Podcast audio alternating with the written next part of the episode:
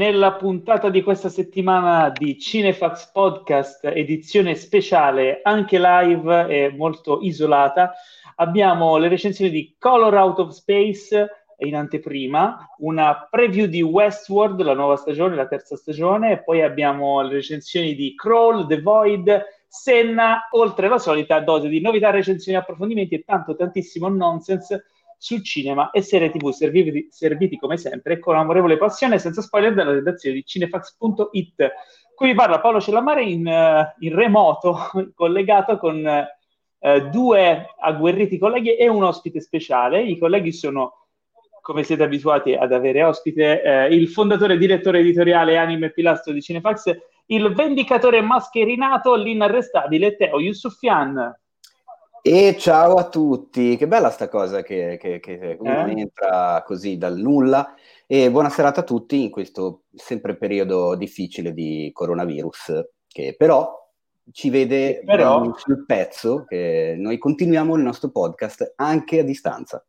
Non vi abbandoniamo ragazzi, non vi lasciamo soli e oggi abbiamo per la prima volta ospite un giovane sceneggiatore e regista lombardo dal sangue siculo e dalla residenza irlandese, titolare del podcast sul divano di Ale, nonché uno dei più prolifici redattori del nostro sito di cinefax.it, il compagno di viaggio ideale per attraversare il mondo solo per dare una pacca sulla spalla a David Lynch, sto parlando di Alessandro Dioguardi. Oh, buonasera, ciao, ciao. Finalmente, ti, ti, abbiamo odiato per mesi, finalmente ti esatto. possiamo avere con noi. Esatto, ti è piaciuta esatto, la presentazione? Eh beh, è fichissima, è... soprattutto la parte del compagno di viaggio, cioè se, se, adesso non si può più fare, però possiamo aspettare un annetto. Se Aspetta, perché posso... possiamo aspettare. Posso svelare che una volta tu mi hai proposto di andare, di, di attraversare il mondo per andare a casa di David Lynch a, a tipo a bussargli. Cos'era che volevi fare? Ma hai preso la persona sbagliata, dovevi chiamare Teo, lui sarebbe venuto. Ma infatti sì, ma di corsa, ma anche sulle ginocchia sarei venuto. Lo, lo, facciamo, facciamo un documentario da mettere su YouTube eh, completamente folle per fare questa cosa appena finisce tutto. Allora, intanto salutiamo i nostri eh, ascoltatori in live che ci stanno guardando e stanno, stanno scrivendo. Ogni tanto pre- credo che prenderemo magari nel momento delle domandone delle domandone live, ma soprattutto quelli che ci seguono in differita nel podcast e che quindi ci stanno ascoltando e non vedendo. Abbiamo anche un ospite speciale, ma non so se è ancora arrivato. Ce l'abbiamo? Io, io direi che è arrivato, se vuoi lo faccio entrare subito. È arrivato, allora, allora lo annuncio youtuber, scrittore, twitcher, massimo esperto di fumetto e animazione e di quella che lui ha battezzato nerd cultura, colui che sarebbe perfetto compagno per bersi un ponce a Tokyo, Dario Moccia! Ciao, questa l'ha scritta te, l'hai scritta. Indovina, si sentiva la, la, mano dell'autore. Ok, no, no, passamela poi perché mi servono quando mi serve quando mi chiedono la bio. mi si sente Vabbè. bene, tutto a posto perché a volte mi fa scherzi questa roba qua, eh, il microfono sì, sì, ti si sente, ti si sente okay. benissimo sei fantastico, bello averti qui con noi. Grazie, eh, so, avermi invitato. Non so se tu hai mai ascoltato il podcast e sai come funziona. Un paio di volte, sì, sì. Ah, beh, fa piacere. No, se no ti, ti buttavamo nella mischia comunque. DDC, fingi. No, no, non è vero. È vero. Io, io, io, bene o male ascolto un po' tutto, però è, è la costanza che mi frega a me, basta. Eh. Eh, vabbè, eh, vabbè. Allora, abbiamo una puntata bella densa, anche perché insomma, è bello poter eh, non abbandonare il pubblico, specialmente in questi momenti dove vedo un sacco di gente che si rompe le palle, ah sono a casa, non posso venire a casa, mi annoio, eccetera. Poi quando lavoravano, eh, non c'ho mai un attimo libero, serie arretrate, ma insomma ragazzi, cioè, mettetevi d'accordo, no? Voi come state passando questo periodo di autoisolamento. Ma come Teo sa, perché ci siamo sentiti sul mio profilo privato, io male, nel senso che io sono parecchio emotivo, me sai Paolo, quindi nel bene e nel male. Eh. E, e, quindi non è che la stia vivendo proprio benissimo, ora un po' meglio, però qualche giorno fa mi era presa abbastanza male, eh, perché a me non è cambiato effettivamente nulla, continuo a lavorare da casa, faccio le mie cose, scrivo i miei video, faccio Twitch, le solite cose ma io mi preoccupo un po' per la mia famiglia, perché a me è rimasto solo un nonno e se mi schianta anche lui mi girerebbero coglioni. E eh, si possono dire le parolacce a Cinefex? Non lo so, sì, ragazzi. Sì. Ah, ok. Sì. Eh, ok, allora però mi tengo basso. E quindi, e quindi questo e poi mi fa c'ha un ristorante quindi gli è toccato chiudere no. e quindi la situazione è quella che è e poi sono preoccupato in generale per questa situazione a livello proprio nazionale non è che sia proprio ottimista però vediamo magari riusciamo a uscirne chissà Ma, non lo so sicuramente non è la prima volta che succedono queste cose in realtà perché penso che i nonni se le ricorderanno nel passato situazioni come la, l'asiatica e altre influenze, eccetera, che hanno fatto anche forse più morti, però insomma, è una sì, situazione sì. anomala, ma per noi sì, sicuramente. Siamo fiduciosi e vedremo anche di passarla con serenità e farla passare con serenità a chi ci ascolta. Mm, ma sì, prima di cominciare con, uh, con, tutta la ricca scaletta, è il momento di parlare un attimo del nostro sponsor Infinity, il servizio streaming perfetto per i cinefili con un catalogo di migliaia di film e serie TV disponibili sempre su tutti i device, specialmente in questo momento. Eh, e ogni settimana c'è in regalo anche un film premiere, che è una delle ultime novità in anteprima per sette giorni. Questa settimana, dal 20 al 26 marzo, ci sarà Teen Titans Go vs. Teen Titans, che è una pellicola di animazione che mescola il, il, la serie Teen Titans Go, che è una serie molto, diciamo, che è andata molto forte negli ultimi anni, Ehm, e, e, a proposito, uno, cioè il film del catalogo Infinity di cui volevo parlare oggi è proprio Teen Titans Go, il film che è uscito al cinema l'anno scorso. In inglese si chiama Teen Titans Go to the Movies, che è un film d'animazione veramente assurdo. Perché non so se l'hai visto, Dario. Sì, sì, io ho visto sia la serie che il film. Ok, quindi se... e invece Teo e Ale mi sa che non l'hanno visto o non ne Io avete conosco, parlare. Conosco sia la serie che il film, ho presente lo stile, ma non l'ho, non l'ho visto. È troppo bello. Io la vidi, è troppo bello. Il film Io... è assurdo. Io vidi una scena dove, vabbè, lì mi innamorai di tutto il brand e decisi di recuperare tutto da quella scena. Era una scena che girava su Facebook, dove loro vanno tipo indietro nel tempo per uccidere i genitori di, di Bruce Wayne. Allora ho detto, ok, va bene, la, la, la, la seguirò tutta, la seguirò tutta senza, senza problemi. E, e, infatti anche il film, secondo me, è proprio l'apoteosi della, della serie, secondo me. È tutto quello io, che... Il film io è... mi sento molto anziano in tutto ciò, perché non conosco assolutamente niente di, di, di tutto ciò di cui sta state parlando, quindi io, va bene, lascio le cuffie e vi... No, no, ma no, invece, no, no, invece sei proprio tu quello che ci può fare delle domande, perché fondamentalmente i Teen Titans sono, è, una, è un gruppo di supereroi della, della, DC, che in realtà sono gli scagnozzi de, di altri personaggi che si mettono insieme, fondamentalmente. No, gli scagnozzi, scusa, i sidekick, come I si dice? Sidekick, sì, sì. C'è, c'è Robin e ci sono altri personaggi minori, giovani, che si mettono insieme e fanno questo super gruppo. Solo che Teen Titans Go è una versione demenzia- quasi demenziale, comica, di, anche in stile molto Cartoon Network, per così dire, di questi personaggi che fondamentalmente sono degli sfigati. E ah. nel film cercano, siccome il film è molto metareferenziale, ci sono tutti i supereroi DC che nei loro film sono super famosi, sono delle celebrities, anche loro vorrebbero avere il loro film, in particolare Robin, che è frustrato cerca un modo per farsi fare il proprio film. E tipo a un sì. certo punto pensano che l'unico modo sia ammazzare tutti gli altri supereroi, così solo, rimangono solo loro per fare il film. Cioè, è totalmente fuori di testa. Comunque vi ho passato me... la scena in chat se qualcuno la vuole recuperare, eh, di cui parlavo prima, ve l'ho lasciata in chat privata. Ah, fantastico, ok. e, e, quindi praticamente, mm, specialmente secondo me nella prima metà di questo film è totalmente geniale, c'è una serie assurda di trovate comiche che ti fanno piegare delle risate che sono anche in- intelligenti e eh, controverse, no? Perché comunque c'è tipo Deadshot, che è uno dei cattivi della DC, che, da cui è stato eh, copiato, che è stato copiato per fare Deadpool alla Marvel. Cioè, ma Deadpool in realtà è un, una sorta di clone di questo personaggio DC. E loro quando lo incontrano lo chiamano Deadpool e le fanno: No, io non sono Deadpool. Cioè, è tutta una serie di battute metareferenziali tra i due mondi molto divertente. Forse un po' si perde nel finale, però secondo me per chi ama il fume- i fumetti e il mondo comunque dei supereroi in generale, anche se non conosci i Teen Titans, eh, lo consiglio, molto divertente. Sì, sì, Bene. confermo, confermo. E vabbè, per chiudere, il, vi ricordo che uh, con uh, il codice sconto Cinefax potete avere due mesi gratis di Infinity e comunque potete provare il servizio, disiscrivervi, iscrivervi, fare quello che volete quando volete, totale libertà, quindi tanto vale provarlo eh, che insomma eh, anche in questo periodo c'è da passare il tempo, c'è un bel catalogo esatto. di cose interessanti.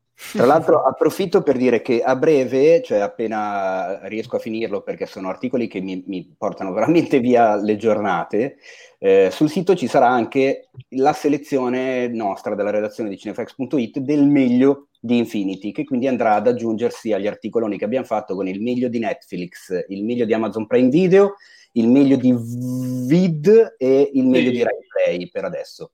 E quindi le stiamo facendo un po' tutte in modo che così le persone che magari o non sanno bene cosa scegliere, cosa guardarsi in questo periodo costretti a casa, o magari hanno l'algoritmo che non gli funziona benissimo, nel senso che magari guardano il silenzio degli innocenti e poi gli viene fuori magari ti piace Peppa Pig, allora hanno qualcosa da, da consultare per vedere qualche cosa di interessante, ecco. Arriverà anche Infinity a presto. Bene, allora è il momento della domanda della settimana, che però De- questa settimana ah, non abbiamo ancora selezionato. no, io non ho fatto la storia. Non è stata resa, quindi, quindi, per cambiare una volta tanto sfrutteremo il, il, fatto che siamo in live che abbiamo un pubblico anche live che se vuole ci può fare delle domande adesso in modo da poter di tutto, occhio Paolo, è rischiosa questa cosa, cosa. Non, noi ce le sceglieremo, eh, non è che prenderemo qualsiasi domanda, sapete bene che siamo esigenti, pretenziosi e, e arroganti, quindi questo è anche per questo che abbiamo invitato Dario, che è uno di noi, e, e quindi Quindi, ragazzi, potevi, solo... potevi dire solo toscano e riassumevi un po' tutto, cioè senza problemi, non c'era bisogno Ma di no, non, volevo di, non volevo discriminare i due lombardi. Ah, ok. I toscani hanno rovinato questo paese. Eh, Io sì. vorrei sottolineare sempre. Che poi in realtà Stanis con quella battuta si riferiva a una sola, anzi, forse a una persona e mezzo. Secondo me si riferiva solo a Pieraccioni, però questa è, è la mia opinione. No, però in realtà ha detto i toscani, non ha detto mm, Perché se no partiamo alle querele, ma secondo me era Pieraccioni. Allora, scelgo una domanda che ci arriva da Lorenzo Cagliazzo. I personaggi cinematografici più autodistruttivi?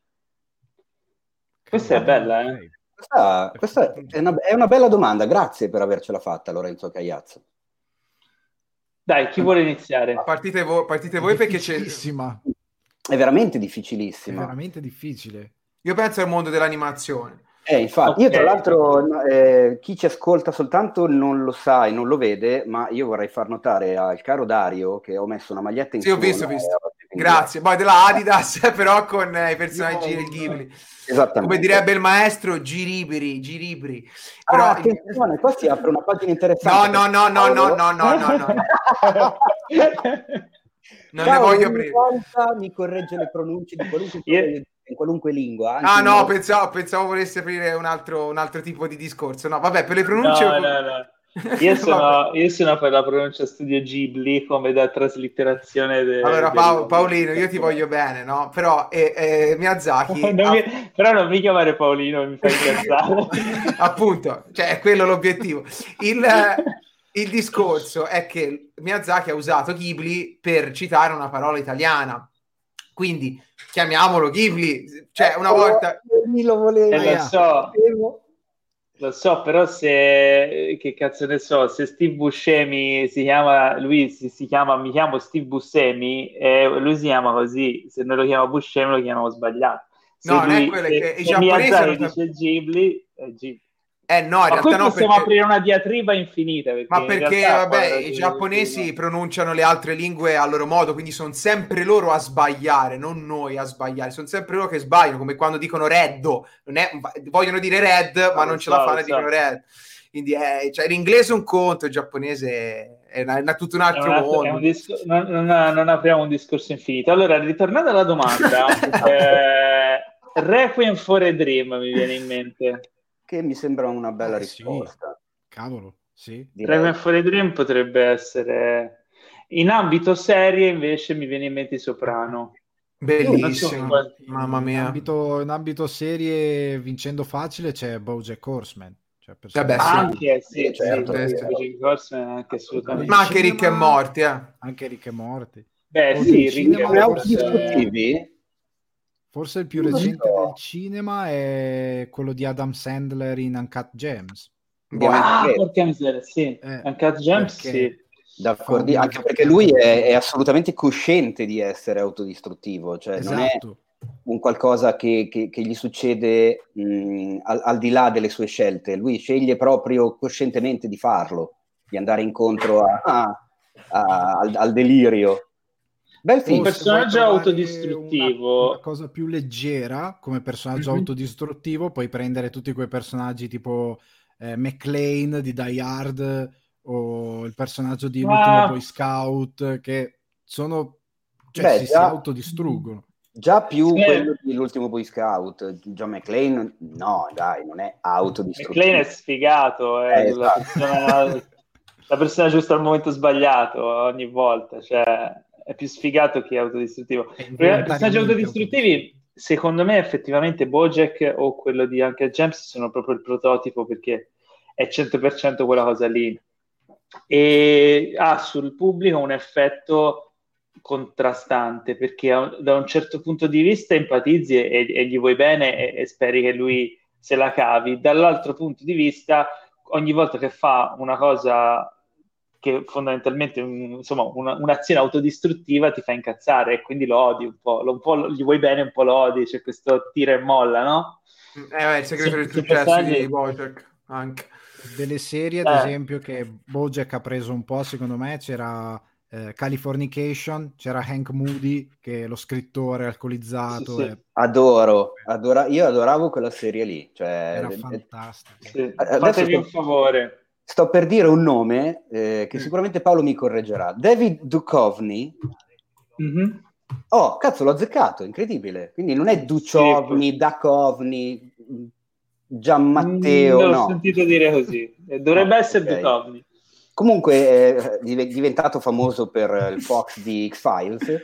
Eh, in Californication secondo me ha trovato il ruolo, veramente il ruolo della vita, più ancora del ruolo eh, che ha avuto in Twin Peaks grazie a David Lynch, che tanto Paolo non conosce perché è ignorante in queste cose, quindi non saprà a che cosa mi riferisco. Il transessuale. Bra- ah, bra- allora certe cose le sai, ti interessa? Perché sono fan di Duchovny. Ah, perché pensavo fossi fan... No, eh, no infatti non l'ho visto. So, che fatto, okay. so, che ha fatto quella roba lì, ma non l'ho visto. Okay, eh, comunque, Californication, gran serie, fatevi un favore, è una delle serie da recuperare, secondo me, anche se io non ho mai visto, credo, l'ultima stagione o le ultime due. Non so se il finale che è sempre una delle cose più difficili per una serie, è all'altezza de- de- del resto della serie. No, no, no, no. purtroppo no. Eh, esattamente, purtroppo. Allora mi fermo lì. Esatto.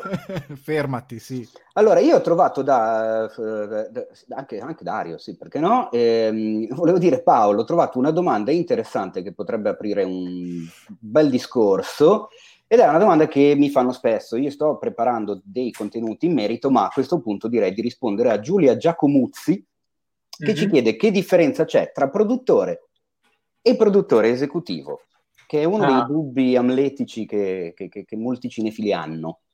Ah, è una domanda difficile per un no, motivo. Per... No, per un motivo in particolare, perché in, in America e in Italia ah, hanno due okay. significati diversi eh, hanno due significati abbastanza diversi. In Italia il produttore esecutivo è quello che si occupa di una produzione eh, nell'effettivo a livello proprio di... Ti faccio un esempio. Uh, una, produzione, una, produzione, può uh, trovare i, i fondi per, per, fare un progetto, mettere insieme tutte le uh, professionalità che servono e poi affidare il pacchetto di produzione ad un produttore esecutivo di un'altra casa di produzione, di un'altra società che si occupa soltanto di avviare la produzione e fare in modo da consegnare il lavoro a, alla fine, insomma, alla scadenza. E quindi fa una produzione esecutiva in quel senso lì. Eh, in America invece il significato è un po' diverso perché il, ruolo di produttore può essere anche un credito dato ad esempio a un attore che decide di farsi pagare meno per il cachet di un film. Spesso si vede eh, in serie o film dove c'è un, uh, un attore molto famoso che ha anche il credito di produttore non di produttore esecutivo però. Mm-hmm. E in quel caso è produttore perché dice ok, va bene, invece di pagarmi un milione, mi faccio pagare mezzo milione, però mi dai un credito come produttore anche, che implica anche una percentuale sui ricavi. Quindi c'è tutta una serie di sfumature, però fondamentalmente il lavoro dei produttori e poi il lavoro è lo stesso, è, è come vengono accreditati che cambia. Ad esempio, okay. di solito lo showrunner di una mm. serie viene accreditato come produttore esecutivo, però non fa nell'effettivo la produzione esecutiva per come viene intesa in Italia. Quindi no, è, un po', eh, è, un po', complicata però... la, la, questione. Sì, diciamo che negli Stati Uniti la differenza tra executive e eh, producer non executive è un, è un, po' più netta, da noi è un, è un pelino più labile. Eh, produ- Ma non, non, sempre anche lì, eh, comunque, mm, come ti dicevo. Insomma, sì, più o meno. Nel senso che il produttore esecutivo è quello che effettivamente poi ha, è, è in capo al progetto, è in capo alla Prendere contabilità del progetto. Cioè, nel senso, è quello no, che... non solo, anche la parte creativa, lui prende le decisioni su tutto il progetto. Lo, lo dice, è quello che dice la parola esecutivo, cioè nel senso esatto. proprio da, da, eseguire, quindi è più sul campo, è quello che poi ti vedi anche magari sul set, eh, il produttore generalmente è quello che sta un po' più dietro, anche perché nel, mentre stanno girando un film dove magari il produttore esecutivo si fa vedere sul set, il produttore sta seguendo altri 10-15 altri progetti e quindi non è quello che va fisicamente a vedere come vanno le cose, che tiene i tempi, che rompe i coglioni, eccetera, eccetera. Questa, diciamo la, la, la, se dovesse esserci una sorta di gerarchia, diciamo che forse il produttore sta più, so, sta più su del produttore esecutivo. Ecco, se proprio vogliamo... Però anche lì... Non è mm. detto, in America, eh, infatti, cioè, esatto, tipo, in, Ameri- in, America no, in Italia sì. Mm. È, il, è, un po' il contrario per alcune cose. È una domanda un po' che è, è brutto quando c'è una domanda ma non gli puoi dare una risposta adeguata nei tempi che abbiamo. Però magari Peccato, io pensavo che sarebbe da fare una ricerca di farlo, Paolo. Però no, no, beh, io quello che posso dire detto, sarebbe da fare una ricerca più approfondita con varie casistiche, eccetera, e farci un articolo sopra. Mm. Un giorno. cioè mai. In, in un futuro, Qua, quando finirà la quarantena del coronavirus? Cioè, o di quello dopo? Cioè, bisogna che finisca la quarantena per scrivere questa cosa. Allora, Bruno Palma ci chiede che opinione, così a caso, eh, prima che ho visto scorrendo, che opinione avete sul live action del Re Leone? Va, ne abbiamo già parlato. Palla di fieno. Eh, però, però, però, posso chiedere il parere a Dario, visto che insomma... Sei sicuro? Sei sicuro? Ah, a me, ora, io sono... Okay, no, no, certo per me è, è una merda vera, eh, nel senso, sì, eh, già, parole, eh, per me è, è, una brutta cosa, è una brutta cosa, è spazzatura, si può dire spazzatura, per me è spazzatura perché eh, io non sono necessariamente contro i remake, eh, però allora, diciamo una cosa, eh, che il vecchio Walt, cioè non la Disney, il vecchio Walt è stato un po' dimenticato ultimamente dalla, dalla Disney Corporation, perché eh, Walt aveva tanti difetti, però una cosa l'ha capita, quando c'è il cambio di generazione, quindi le persone più giovani non possono essere andate a vedere Biancaneve perché degli anni 30 o Pinocchio perché del 40, dell'anni 40, eccetera, eccetera, si ripropongono al cinema, ok? Con delle mosse commerciali furbe, per esempio per Fantasia fu spacciato come un film non da, direttamente dalla Disney, ma ci fu un passaparola generale negli anni 60-70 dove si disse che Fantasia stimolava eh, gli effetti dell'LSD, degli acidi, eccetera, e quindi praticamente eh, addirittura fecero la, la locandina di Fantasia quando lo riproposero in quegli anni, durante il periodo hippie, però non vi vedo, non vi vedo più, non so che è successo eh, mi vedo solo me. Ah, ecco, ok, ora mi sento più tranquillo. Eh, e addirittura fecero la, la, locandina in stile hippie, con i colori psichedelici, stile proprio totalmente psichedelico, con Cernabog che usciva da un multiverso di colori, molto bello. E quindi la gente ci andava in botta di trip per rivedere fantasia e a, prenderci tutti gli effetti del caso. Oppure per il Re Leone stesso, negli anni 10 del 2000 fu riproposto eh, il Re Leone in 2D però in 3D. Cosa vuol dire? Cioè ti mettevi gli occhialini e allora avevamo fatto un gioco di sovrapposizione di piani per permetterti di vedere il 2D in 3D, quindi te vedevi il, mo- il, vo- il volto di Mufasa 2D però scolpito in 3D. Era un'idea molto carina che permetteva alle nuove generazioni di vedere il film quadrato, perfetto come lo era ai tempi, però con quella cosa in più che mh, portava anche le vecchie generazioni a guardare il film al cinema, perché io no, no, non ho avuto questa fortuna di vedere il Leone al cinema. E quindi eh, per me è stata una gioia andare a vederlo al cinema co- con tutti i benefici del caso. Invece di fare un film praticamente quasi shot by shot in CGI, che quello lì non è un live action, quella lì è, una, è un remake in 3D, perché non c'è nulla di live action, è sì tutta computer grafica, la trovo un'operazione commerciale bieca e priva di qualsiasi tipo di arte. È semplicemente una manovra commerciale per spingere noi degli anni 90 ad andare al cinema e le nuove generazioni a vedere un capolavoro che il capolavoro però non è, perché il capolavoro è quello di... Quello originale. Cioè non di Walt Disney, ma comunque quelli quello, il classico, insomma. E già il Re Leone prendeva spunto da Tezuka e da, e da, da Shakespeare a, a, a, piene mani, però diciamo che la Disney storie originali ne ha fatte il giusto, poi sono tutte un po' riproposizioni o cambiamenti dalla Sirenetta, Biancaneve, un po' di tutto. Ma è, è proprio, è, era bello per, per le atmosfere, per i colori, il 2D gli dava quella magia. E non è un discorso da nostalgico perché io sono tanto affezionato anche a Zootropolis, che lo trovo un film grandioso ed è tutto in 3D. Reputo la Pixar uno dei migliori studi mai nati nel Novecento. Quindi, insomma, eh, anche se ultimamente ha, arrancato per qualche film, per qualche pellicola, però, però, era quella la magia del Re Leone, quegli effetti, cioè quella roba. Te vedevi in 2D delle robe che prima non vedevi perché erano una scommessa, un erano delle cose avveniristiche per il 2D. E a me è dispiaciuto vedere quella roba lì. Ora mi dispiacerà anche vedere Mulan perché lo trovo un ottimo film in 2D e rivederlo con l'attori mi fa un po' male. Io avrei preferito, se volete incassare, va bene, volete incassare, volete riproporre i vostri vecchi classici al cinema, va bene, fatelo. Io avrei pensato a una cosa tipo Zootropolis, cioè fai il Re Leone con i modelli in 3D, ma mantenendo lo stile del classico in 2D sarebbe stato una via di mezza o abbastanza accettabile e mandavi la gente vecchia e nuova al cinema. Ma così iperrealistico perdi anche il senso perché vedere Simba e quando muore Mufasa veramente apre la boccuccia, rimane fisso come un animale vero perché l'espressività... Eh, non, hanno, non, hanno, l'espressività, è quello che... No. I felini ce l'hanno anche un pochino di espressività, ma sono animali, non possono avere l'espressività certo. del tratto 2D fantasioso che aveva il classico, capito? Tutto qua mi ha fatto un po' male. Ricordiamo che non hanno i genitali. È una esatto. delle cose più strane che, che uno quella guarda è la, cui, è la, cosa in cui è più fedele all'originale. Sì però sai se, finché è 2D è comprensibile ma quando mi fai un leone realistico e una iena realistica e chi segue questo podcast sa bene intanto ciao Chiacchi passata al volo la Chiacchi. Eh, infatti, infatti, vedo la, la, la chioma.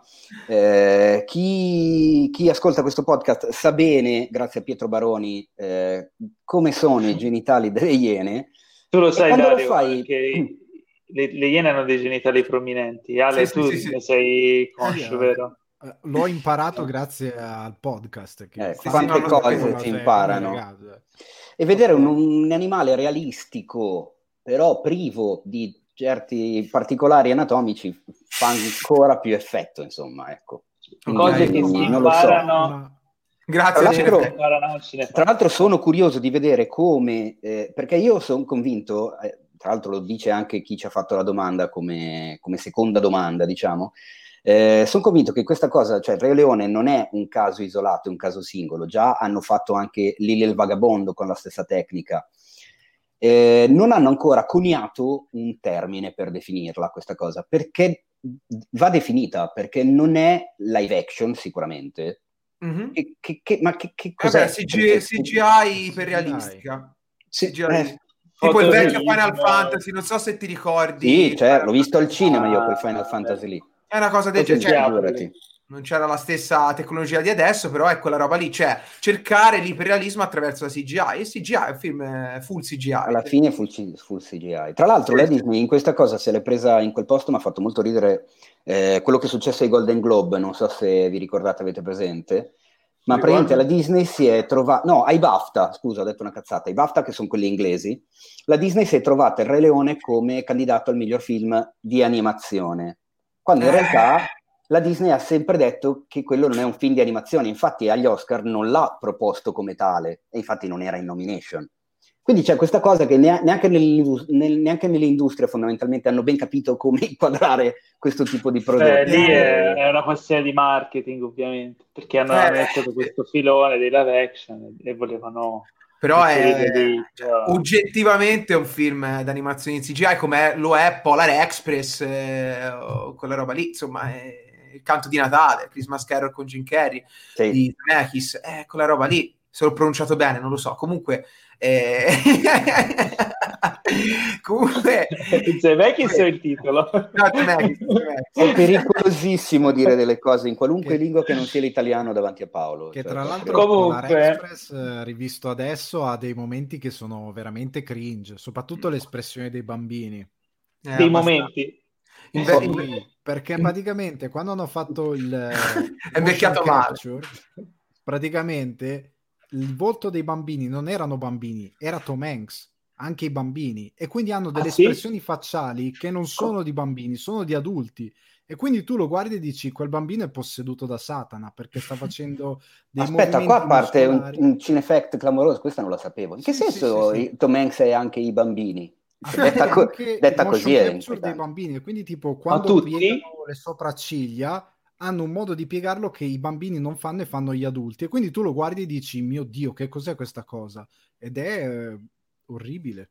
Cioè, okay. Tom Hanks è, è, è, tutti gli attori del film, praticamente. Tom Hanks ha fatto praticamente un botto di parti, sì. Unicamente, praticamente. È vero, è vero, confermo trovato una foto, ho trovato una foto di Tom Hanks con la, con la tutina che, che fa bambina. no, se lo riguardi Fantastico. adesso rimani traumatizzato. Perché poi, tra Ma allora, a proposito di Tom Hanks, passiamo alle news. Oh. Uh, oggi abbiamo, inauguriamo il bollettino medico di Cinefax. Allora, uh, positivi al coronavirus, uh, abbiamo una, una lista di alcuni personaggi. E il primo è Tom Hanks, di cui eh, diciamo tutti questi personaggi li abbiamo nominati nella scorsa puntata, quindi facciamoci delle domande. Tom Hanks è risultato positivo al coronavirus, con lui anche. Ma, ma attenzione, oggi è uscito, poche ore fa è uscito dall'ospedale, sta bene, rimane in Vabbè, osservazione, ah, io... ma non è in situazione critica. Questa è l'ultima, okay. l'ultima news in merito. Mi stavo proprio chiedendo come stesse Tom, visto insomma. Eh, ma sta bene, ma cioè, con quello che ha fatto nella vita, ma scherzi. Cioè, la moglie? Parliamone. La moglie, parte... Will... la moglie che si chiama Wilson, tra l'altro. A parte cioè... Walt Disney in Saving Mr. Banks, ecco, quello se lo poteva risparmiare, secondo Comunque andiamo eh, avanti. Sì. Cioè, aspetta, scusa, Teo, tu, tu, mi stai dicendo che Tom Hanks si è sposato Wilson? La moglie di Tom Hanks si chiama Rita Wilson. Ok, è un, è, un è un po' rotondetta? Eh, no, esatto, ed è, è, bianca, soprattutto e rimbalza. Ottimo, dopo questa cazzata è un argomento serio. Allora, eh, positivi al coronavirus sono risultati anche Olga Kurilenko, che ricorderete da... Qual era degli 007 con... Uh, con uh... Quantum of Solace? Ah, Quantum certo. of Solace, bravo. Detto anche Quantum of Sola perché forse è eh, non è riuscito negli ultimi, ecco. Forse Olga Kurilenko era la parte migliore del film. Eh, Idris Elba, che ah, sì. tutti conosciamo, e Christopher Hivio, che ricorderete come Tormund in, uh, in Game of Thrones. Ma gli aggiornamenti eh, sì. sono tipo eh, abbastanza frequenti nell'ultimo periodo, quindi abbiamo aggiunto gli ultimi nomi proprio oggi. Eh, ma è, alla fine è un, è un sintomo un po' di questa situazione globale più che altro ehm, le conseguenze di, cioè sperando ovviamente che tutti si riprendano eh, come Tom Hanks, eh, le conseguenze sono relative più che altro al, um, al calendario di uscite che, sta, che è, è, stato congelato e sta venendo rivoluzionato, eh sì. con alcuni ca- casi eh, eclatanti come Fast, Fast and Furious 9 che è stato rimandato di un anno, ben un anno, eh, bah, cioè, eh, sera avevo dormito un po' peccato. male, peccato, dai. peccato. Eh? Sto rimandando anche Mannaggia. perché eh, doveva uscire a un anno di distanza dal 10 e eh, sono state ovviamente bloccate le riprese del 10 e quindi hanno dovuto rimandare tutto. Eh, ora, per i non fan della saga può sembrare una cosa frivola, però mh, Fast and Furious è il, il film, il tentpole che regge Universal, che tiene in piedi Universal. Dopo aver visto capicollare più studios sotto il predominio di Disney, capito, uh, cose del genere possono effettivamente incrinare anche finanziariamente dei colossi che non sono più tanto colossi come tutti i competitor di Disney fondamentalmente, quindi staremo a vedere, però in, in, uh, in ambito Disney comunque sono state rimandate un sacco di roba, tutto praticamente, perché sono state interrotte le riprese, è stato rimandato anche Black Widow, uh, alla fine è venuto fuori l'annuncio che non uscirà la data prevista, è rimandato a non si sa quando, hanno bloccato la produzione della Sirenetta, del nuovo film di Ridley Scott, uh, The Last Duel. The Last Duel, sì il sequel di Mamma mi si sono ristretti i ragazzi, Cara mi si sono ristretti i ragazzi. Tesoro mi si sono ristretti Tesoro, ragazzi. Tesoro, che avevo il titolo originale, non mi ricordavo come. Uh, il sequel con Rick Moranis, tra l'altro. Boia. Il ritorno, sì, il ritorno di Rick Moranis alla recitazione. Evidentemente... Peccato, cazzo. Ci voleva... No, è fermo, nel senso riprenderà il, la produzione, per ora è sospesa, cioè è sospesa, non è cancellata. Oh, Moranis, che ricordi, cazzo. Eh sì, e anche tra l'altro il remake di Mamma ho perso l'aereo. Così, esatto, il, il eh, reboot di Mamma ho perso l'aereo di, che tutti aspettavamo. Sì, con ansia sì, sì, proprio. Io adesso ho messo comunque nei commenti, mentre parlavi, ho messo la serie di articoli che parlano delle produzioni Netflix sospese, le produzioni Disney sospese e la lista che oggi ha scritto Natasha mh, sul sito come news delle 77 serie televisive che, le cui produzioni sono state sospese. Lista Quindi potete trovare, potete trovare, questi articoli ovviamente su cinefox.it. Uh, altri film sospesi sono il nuovo film di Del Toro, Nightmare Alley, uh, il sequel di Avatar in Nuova Zelanda, di cui è stata sospesa la produzione, che quindi uscirà ormai nel 2123. Sì. Ma tanto ormai ci ha messo vent'anni. Ah, sì.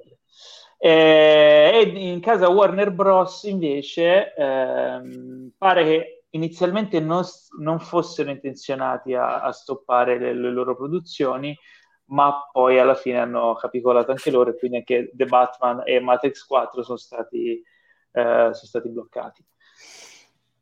Quindi, Beh, dai, eh, che, che eh? clima! Altra, altra, notizia sul set di eh, Shang-Chi, eh, il nuovo film Marvel, eh, è stato sospeso perché il regista si è dovuto autoisolare perché era, mh, mm, aveva sintomi. Non so se è stato trovato positivo Poi, o no. È stato trovato negativo. Credo che um, Variety ha dato la notizia un paio d'ore. Oh, grazie Ale. Ok, ok.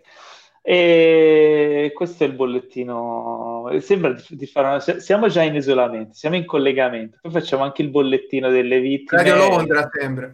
Madonna, davvero? Cioè, no, è, è, sì. è, un disagione. Più che altro, cioè, io pensavo che oltre al, a tutti i vari impatti economici, anche a livello di produzione, eh, metti caso tu hai preparato un attore per, per quattro mesi per entrare in una forma da parte, questo si deve fermare per un tempo X.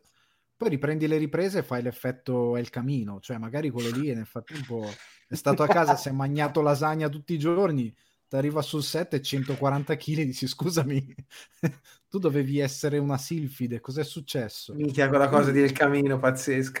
Quella roba lì è stata veramente devastante, tra, tra Aaron Paul e Meth Demon, eh, col, col TH. Come si chiama? La, la, ah, Jess, Jesse Plemons. Jesse Plemons. Eh, è stato veramente un, uno, uno, strano effetto vederli il doppio. Ma tra l'altro eh, sto seguendo Better Call Saul. Oggi ho visto la puntata nuova. Maledetto, e... io ancora no. Ho visto quella ancora molto bella.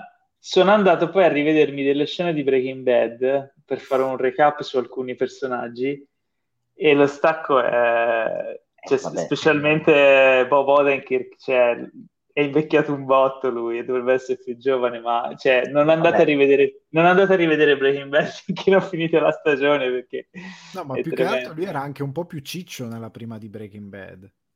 Ma soprattutto eh, mi è capitato sotto occhio anche Jesse, anche Aaron Paul, che ho rivisto uh, nella prima puntata di Westworld, di, Westworld, stagione, sì. di cui parleremo dopo. E anche lui, mica, è diventato widescreen ora rispetto a come era in Però vabbè, il tempo passa per tutti. Che Almeno vuol dire che sta bene, stanno bene. Ma infatti so. sì, guarda, io adesso... Teo. Teo non passa mai il tempo, ora ci avrà 64 anni. Quanti anni hai ora te? guarda, ne faccio 62 tra due settimane. Esatto, quindi... è impossibile. Cioè. Te è quello e... più preoccupato per il coronavirus. Assolutamente, io sono nell'età rischio. Infatti io rischio veramente tantissimo. Comunque io prenderei delle foto di dieci anni fa tue, Paolo, per vedere come sei cambiato. Eh? Così fai meno il figo. io, io, sono, io adesso sono, sono, più aerodinamico. Eh. per me te hai proprio... Invece di andare in Turchia hai detto no, resto a casa e mi Beh, faccio allora... capelli, Esatto, o vado in Turchia anch'io perché ci inizio a vedere le crepe, mi sa che fra poco... Ah, eh, Vabbè. Invece allora, uh, te ho visto che hai messo in scaletta una news relativa ai tuoi premi preferiti, i Razzie sì, Awards. Assolutamente. Dacci un, di, dacci un, po di, informazioni sui Razzies. Uh, allora, informazioni sui Razzies che eh, stranamente quest'anno non, non, hanno voluto consegnarli il, la sera prima degli Oscar, perché storicamente li consigliavano la sera prima degli Oscar apposta. In realtà quest'anno per chi, per chi non sapesse cosa sono i Razzis, ma chi è che non sa che cosa sono i Razzis? Non so, magari Dario non lo sa. No, no, sì, sì, sono i premi per le robe più brutte. Eh. Esattamente. L'ho riassunto bene. sono gli Oscar al contrario, dai. Gli Oscar al contrario, gli sono i, i, i, premi per il peggio del cinema. Esatto. Okay. Ricordiamo, uno è stato anche vinto da... da chi? Da, ah, eh, ah, meritatissimo, tra l'altro, meritatissimo. Allora, quest'anno ha sbancato Cats, ah, che già, che già eh, si, si, portava avanti bene, nel senso che era il film più nominato, aveva ben nove nomination oh, eh, sopra Rambo Last Blood che ne aveva otto, però Cats ne ha 26, che, che non è affatto male. Tra e cui... Posso dire, posso dire, una roba, Teo, dimmi se no? Ma eh, il nuovo Rambo sembra un po' mamma ho perso l'aereo con Rambo. perché prepara tutte, prepara tutte, le trappole per non far entrare la gente queste Però... non l'ho visto io ma lo voglio vedere sia quello visto, che adesso voglio vederlo. No, perché se io, il film, ma anche nel, dal trailer si capisce, c'è lui che prepara tutte le trappole per quelli che si avvicinano a casa sua perché ha pallo. Ah, è, mamma, e mamma ho perso l'aereo con Rambo però. No, ah, io mi ricordo cosa. questa cosa, fecero la stessa cosa in Skyfall. La parte finale di Skyfall è uguale. Sì, con lui che fa le trappole. è vero, è vero. Io, io mi ricordo al cinema e dissi, ma scusate, chi è che la prende sul serio questa parte di film? Cioè, scusa, cioè mettono i proiettili sotto le asse di legno per farle saltare. Io dicevo, ma, ma è vera questa cosa? Ho messo, non lo so, è vero, a un certo punto ti aspetti che arrivino Daniel Stern e Joe Pesci nel film perché non si capisce per quale strano motivo James Bond debba fare. Vabbè, comunque, stavamo dicendo dei Razzis e il film preferito di Paolo dell'anno scorso, ovvero Cats, eh, è stato premiato come peggior film, peggior regista, peggior attrice non protagonista, peggior attore non protagonista, peggior sceneggiatura, ma soprattutto peggior coppia sullo schermo nella qualità di qualunque mezzo gatto e mezzo umano e la sua palla di pelo. Secondo me è il premio in assoluto più bello. Di solito Beh, le, le peggior coppia sullo schermo i Rezzi si regalano delle, de, delle coppie meravigliose. Quindi... Allora io film, stavo cioè, guardando. Io, io vorrei capire tu l'hai visto? No, io non, l'ho, non sono riuscito Nessuno ad andare a Nessuno di noi quattro l'ha visto. No, io so solo che era... avevano dovuto rimandare delle nuove copie perché a un certo punto si erano accorti che mancava la mano di Judy Dench. Avevano lasciato la sua mano vera. E quindi lei si muoveva nel film tutto gatto e poi la mano vera. E quindi a un certo punto ha detto: No, dobbiamo correggerlo. E hanno rimandato le copie perché mancavano pezzi di CGI. Mamma mia, ragazzi, che disastro. Che cioè, lui è passato, il regista è passato da fare dei film incredibili a fare il peggior film degli ultimi dieci anni, tranquillamente, forse? No, dai, dieci anni no, ricordiamoci che c'è sempre Aquaman e Suicide Squad, che insomma eh, che sono difficili da tirare giù. Eh. Li eh. Però stavo guardando le nomination al mi- uh, scusa, miglior, già nomination ci attacchi subito a miglior film, nomination a peggior film in compagnia di Cats ci sono The Fanatic che è un film con, uh, con John Travolta in cui lui fa il fan uh, stalker okay. uh, The Haunting of Sharon Tate che mi ricordo di aver sentito dire ma non, non mi ricordo qual è eh, poi ci sono e Medea Family Funeral, che è questa serie di Medea, che è questo personaggio di un comico americano eh, che in Italia non ha mai attecchito, e Rambo Last Blood. Di questi perché. qui, di questi cinque film, non ne ho visto neanche uno. Allora pensavo, qual è il peggior film che io ho visto quest'anno? Aia, che brutta cosa che stai dicendo. Quest'anno, ma dici in questo primo trimestre oppure l'anno No, no, no, nel 2019. Ah, ok, ok. 2019. Quest'anno, e... nel 2019, Paolo, però, cioè adesso veramente... No, quest'anno l'hanno considerato dai, dei premi. eh, non, non, so se lo sai, eh, però è un po' si che non siamo più nel 2019. Di cazzo su Ghibli, no, però... I però... premi... I premi esatto. e ora te le pigli, ora te le pigli. No, vabbè, dai, uh, come, come si chiama quello di Michael Bay? Six Underground. Six Underground. Non l'ho visto io quello. Visto. Io non è posso metterlo nel novero perché dopo 18 minuti ho, l'ho tolto. Perché non... non ti veniva il volta stomaco. No, ti giuro non ce la facevo, non aveva alcun senso di esistere. Io sono contento perché ha dato soldi a Firenze, sono contento per questo. No, quello sicuramente. quello ci sta, va benissimo. Però, e all'Italia in generale. Non, Ale, il tuo so. peggiore? Eh, ci devo pensare perché ci sono stati un paio di film che mi hanno proprio irritato, nel senso che è finito il film e volevo andare via da casa mia proprio, anche cioè, ero talmente arrabbiato, ho detto no me ne vado e mia moglie ma sei a casa tua, me ne vado lo stesso, basta. Cioè, di solito si esce dal cinema, ma nel caso di un film di Netflix effettivamente che cazzo fai? Cioè... cosa fai? Te ne vai di casa, cioè vai via, dici me ne vado. Adesso non si può neanche fare perché dici dove vado? Vado nel tinello, cosa faccio? Vabbè, eh, potremmo istituire i nostri personali razzi di Cinefax, sarebbe molto bello. Si potrebbe fare. Ecco, un altro che mi viene in mente, eh, perché sono legato alla saga, ma più che altro diciamo che è eh, The Best Delusione della stagione, probabilmente... già è... dove parlare. Eh, l'ultimo Star Wars, ragazzi.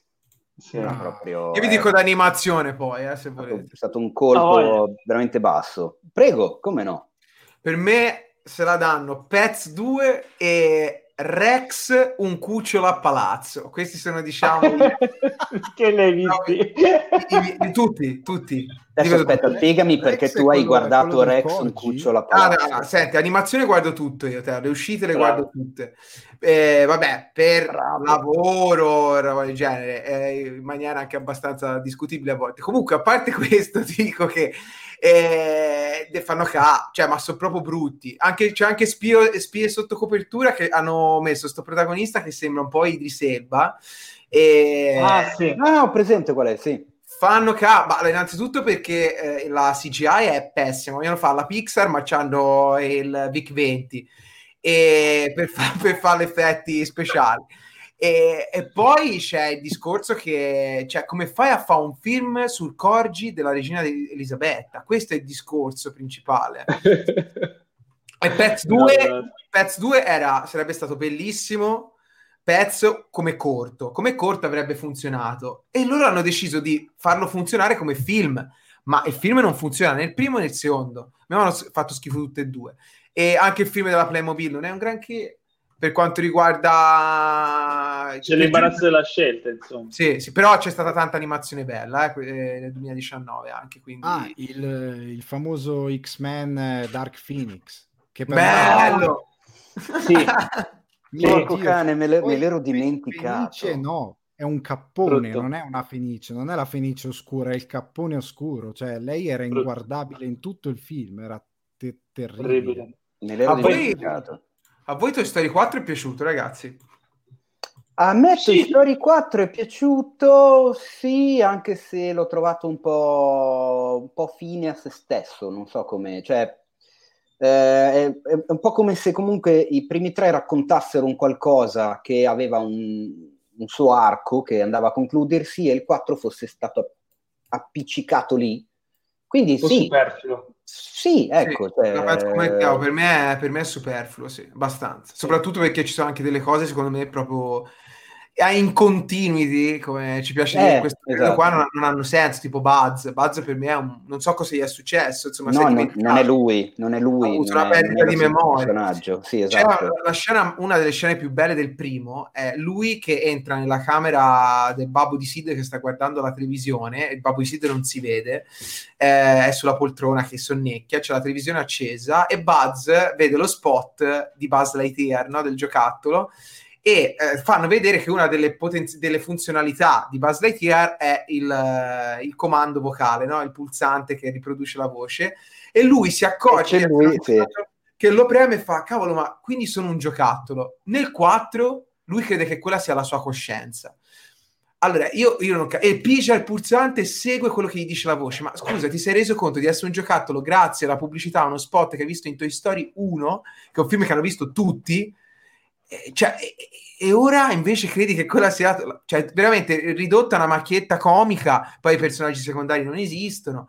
Non lo so, eh, boh, eh sì, l'ho trovato abbastanza superfluo. Poi lui rinnega, Woody rinnega parecchio di quello che ha detto in tutti e tre i film. Noi rimarremo fedeli, eh. poi no, no, ciao, me ne vado, vado a pigliare. Eh sì, cioè, però vabbè. Pace. Eh, però trova bellino. Bel, bel, bel film. Eh, cioè... È stata anche un po', è stata un po' un'ingiustizia vederlo vincere l'Oscar quando c'erano altri film. C'era Spider-Man, ragazzi. Assolutamente, anche perché non era per niente, non era, non era per niente tra i favoriti, come abbiamo detto. No, nella Spider-Man di due anni fa. Sì, no, Spider-Man, eh, Spider-Man ha vinto l'anno scorso. Sì, è vero, è vero. No, stavo pensando c'era Klaus, c'era Dov'è il mio corpo. Dov'è il mio corpo, che è fantastico. Mm. Io però l'avrei dato probabilmente, non lo so, Klaus sarebbe stato un bel segnale. Secondo me non lo meritava al 100%, ma sarebbe stato un bel segnale per l'animazione 2D. Ma no, non gli è stato dato, insomma, quindi... No. Ed è strano ah. anche perché appunto nessun, nessun, franchise aveva mai vinto due Oscar ed era anche un, uno dei motivi per i quali i vari bookmaker davano per sfavorito Toy Story 4 e invece ce l'ha fatta.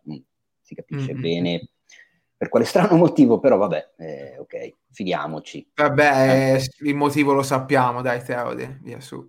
Mm.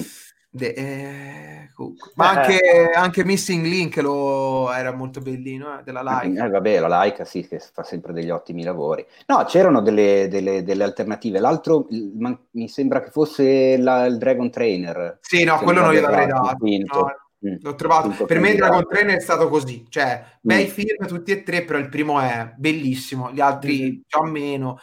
Però insomma, una saga che è andata in alto, secondo me, è sempre stata Toy Story, e poi a parte il 4, appunto, che è un annesso, e, e poi Kung Fu Panda sono belli tutti e tre. Tutti e tre, sono troppo belli. Io mi ci diverto, mi sono sempre divertito. Infatti, per me ne potrebbero fare 200 di Kung Fu Panda. e non è detto che non li facciano. Il prossimo si chiamerà Kung Fu Pandemia. Questo era brutto. Bravo Paolo. Oddio santo. Passiamo così, all'ultima dai, news. Passiamo all'ultima news che è un po', è un po borderline, come la mia battuta. Eh, se, vi dico, se vi dico che Blade Runner è uscito nel 97, voi cosa rispondete? Che non è vero. Che hai, sbaglia- che hai chiamato lo spacciatore sbagliato. Forse la, dici, no. la, dire- la director no. cut, dici te. No, Blade Runner il videogame è uscito nel 97. Ah, sì, sì, sì, sì. Eh, che, uh, che eh, è, è una bomba, è una bomba Esatto. Della Westwood, che è probabilmente uno dei, se non il miglior videogame tratto da un film mai fatto. Teo, tu hai il tatuaggio di, di, Blade Runner, tanto che ami Blade Runner, e secondo me questa news ti dovrebbe interessare particolarmente. Il gioco è del 97, eh, praticamente è un'avventura grafica ipercurata con una grafica molto realistica per l'epoca che racconta la storia di un altro Blade Runner ambientata negli stessi momenti in cui si svolge il film. Praticamente lui fa un'indagine parallela a quella di Descartes, interrogando e incontrando pers- alcuni degli stessi personaggi, altri personaggi nuovi, eh, quindi a, a, espandendo la storia di quello che succede nel film, alcuni li, inter- li interroga dopo che è passato Descartes, quindi tu trovi le situazioni come le ha lasciate lui, altre in maniera diversa, altre, alcune ambientazioni sono condivise tra il film e il gioco, altre no. Però la storia è molto bella e soprattutto aveva la particolarità di avere tipo non mi ricordo se 13 o 15 finali diverse, secondo di come tu svolgevi l'indagine e giocavi. Ma aspetta, ma era una sorta di... cioè era impostato tipo Monkey Island, quindi? Sì, sì forse più, un po' Island, un po' Resident Evil, nel senso che comunque la grafica era molto realistica. Non cazzo tutte e due. Ah, ah okay. no, no, Resident Evil dice con gli sfondi per rendere inquadrature. Esatto, esatto. Okay, okay. Uh, la news è che il gioco verrà rimasterizzato e rilasciato nuovamente per PlayStation 4, Xbox One, uh, Nintendo Switch e PC. Quindi verrà ricacciato fuori con una grafica aggiornata, eccetera. Uh, purtroppo, però, cioè purtroppo, la cosa strana è che tutti i, i master di questo gioco, della, della lavorazione e della programmazione di questo gioco, erano andati perduti, se non sbaglio, in un incendio uh, dove erano stati distrutti tutti i dati. E quindi cosa hanno fatto? Paolo, scusami, eh. erano andati perduti come lacrime nella pioggia. Come lacrime nella pioggia, esatto. Scusami. Oggi sta eh... roba, Quindi diciamo che è stato fatto un lavoro di reverse engineering sul gioco per andare a recuperare tutti i dati e poterci lavorare sopra. Quindi si spera che questa, questa riuscita del gioco sia fedele all'originale perché per gli appassionati del, del film eh, e comunque amanti dei videogame eh, che se lo sono perso, eh, secondo me è, un, è, una grande riscoperta perché è veramente un gioco ipervalido che tra l'altro ebbe anche dei, mm, una storia particolare nella sua lavorazione perché fu un grande successo, eh, tanto che sarebbe dovuto uscire un sequel di questo gioco che però poi non uscì per una questione economica perché il gioco era costato tantissimo per essere prodotto e c'era tut- tutta una serie di vicissitudini dietro riguardo okay. alla, alla, società che l'aveva prodotto eccetera quindi niente Blade Runner riuscirà non si sa ancora di preciso quando però a breve insomma non so se nel, già nel 2020 o nel 2021 da tenere d'occhio Okay. Va bene, sperando che questo, anche questo non subisca un'interruzione dovuta al coronavirus. Beh, il, il vantaggio Ormai del videogame è che comunque tanto te lo, ti, ti, compri la versione digitale, non hai bisogno di andare in sala e penso Poi che Amazon consegna, quindi... eh, ci, possono, ci, possono, lavorare comunque anche a distanza perché si tratta di, di coding, no? E, ehm, va bene, va bene, possiamo passare alla rubrica più attesa di ogni settimana. Qual è? Qual è? Qual è la rubrica più attesa di ogni settimana? La posta, la posta Dedicata cuore. al porno. Ah, ok. Ah, attenzione. Più o meno, più o meno. Attenzione. La posta del cuore di Cinefax. Allora, io ho un messaggio ai, ai, ai, Tu, Dario, sai cos'è la posta del cuore? Sì, pur... sì, sì, sì, ci ho fatto anche Bravo. un video sul mio canale, però sono molto schietto e la anche nostra... volgare, volendo. Bravo, la nostra è relativa a, ovviamente a situazioni da cinefili, quindi vediamo cosa ci, cosa ci dice il primo, il primo, perché ne abbiamo più di uno, vero Teo? Eh sì, ne abbiamo più di uno oggi. Allora, io devo fare un accrocchio particolare perché eh, devo, devo, mandarlo in modo che non rientri tutto un casino. Quindi vediamo se si sente.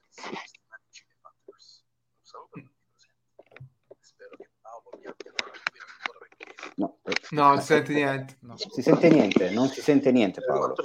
Non si sente niente perché... Aspetta, qui c'è un problema tecnico. Ah, che figurata. Che figurata. Prima funzionava, Paolo. riproviamo. Carissimi stimati cinefax un saluto a tutti. Spero che Paolo vi abbia fatto bene ancora perché l'altra volta mi sono divertito da morire ascoltandovi. Per quanto riguarda la rubrica del cuore, il mio vuole essere più che altro uno sfogo a posteriori e senza troppa cattiveria per mia moglie, che all'epoca mi costrinse praticamente ad andare al cinema a vedere quella gran ciofega di 50 sfumature di grigio. Perché? Eh, perché sotto sotto è un po' infatuata del, del Dornan, è ovvio. E vabbè ci può stare come ci può stare pure il fatto che come sempre accade quando andiamo al cinema so prevedere molto meglio di lei i bidoni quasi sempre evitati come la peste come da manuale del buon cinefilo diciamo così. Risultato? Lei stessa è dovuta trattenersi per non alzarsi anzitempo dalla sala e andare via. Dio è grande. Un abbraccio via il cinema e i suoi derivati da Antonio questo, questo, è un De Filippo dei nostri tempi. Comunque, infatti, sì, è impostatissimo. Cioè, che figata questa cosa.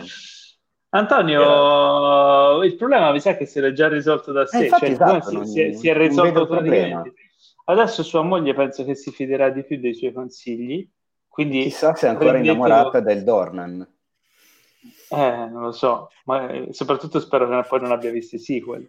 No, no, Sì, mi auguro guarda, di io no. Antonio posso dire una cosa, che se dovesse arrivare in Italia il film è intitolato Ending Beginnings, Lo sapevo se che tua moglie detto. vede lui, evitalo come, non lo so, come il tuo peggior nemico, cioè fai, fai conto, no, n- mai, proprio mai nella vita. Madonna, Allora, fatto aspetta, diciamo, diciamo. Diciamo per chi non lo sa che Ending, Endings, virgola, Beginnings è un film che ancora non è uscito da noi, ma che il caro Alessandro Dioguardi ha potuto vedere al Toronto Film Festival e ha visto anche bene di recensire sul sito con grande passione, grande entusiasmo. Mi immagino. Vero? È piaciuto un, Sì, un no, casino, no? posso anche dire un retroscena che io sono andato a vedere quel film già un po' indispettito perché sfortunatamente mi ero perso la prima di, eh, del film del quale parleremo dopo, il colore Color Out of Space, dove c'era il grandissimo Cage. Mi ero perso quel film lì e tutti erano super in hype e invece mi sono beccato questo con eh, eh, la protagonista in sala.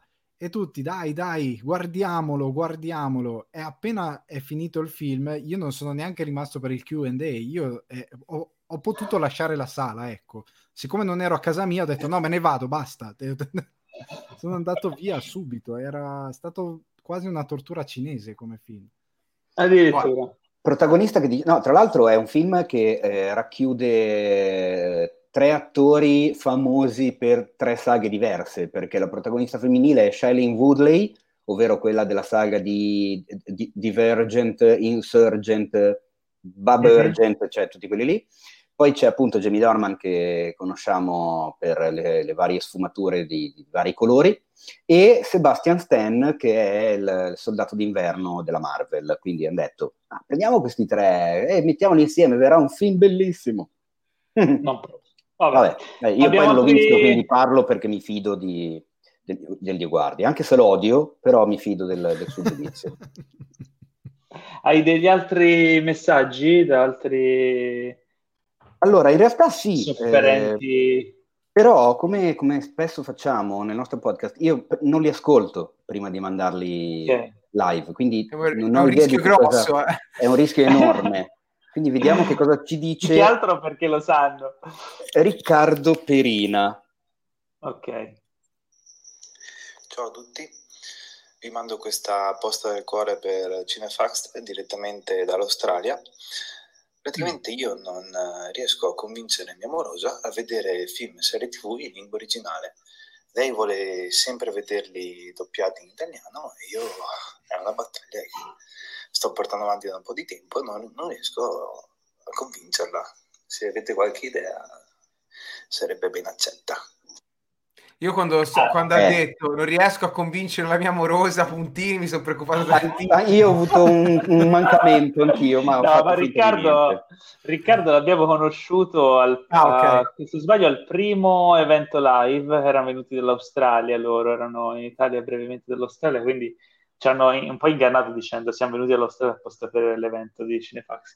In realtà non era È così. vero che sono Ma a loro, noi come piace... fai a a noi- ricordartelo? E lo ricordo Riccardo Perina, certo. Ciao Riccardo. Eh, qui secondo me viene in nostro aiuto... Viene Shut up. Viene in nostro aiuto Alessandro perché tu vivi la stessa situazione. Alessandro vive in Irlanda e la tua moglie è italiana come te, quindi i film li guardate in lingua originale o doppiati? O lei no li vuole vedere in lingua originale? in lingua originale cioè ormai Quindi cosa consiglia a Riccardo?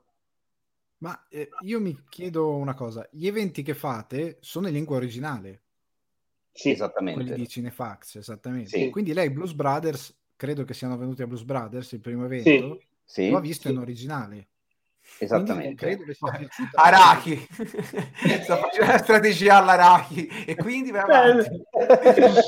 No, nel senso, se le è piaciuta quell'esperienza lì, perché non riprovare? Cioè, nel senso, eh, potrebbe scoprire, potrebbero aprirsi a una, ro- una roba che Bravo. li apre delle no- uno perché doppiati in italiano magari arrivano dopo molto tempo rispetto alla messa in onda e due perché magari ti perdi delle cose che in lingua originale in italiano non è possibile adattare.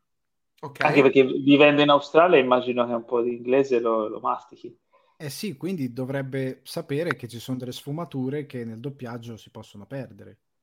Quindi, quindi mi sembra un'ottima strategia. Riccardo, ricordale. E se lei dice no, ma lì mi, mi è piaciuta la serata perché c'erano Teo e Paolo, allora aveva ha ragione. È una bugia questa cosa. Quindi...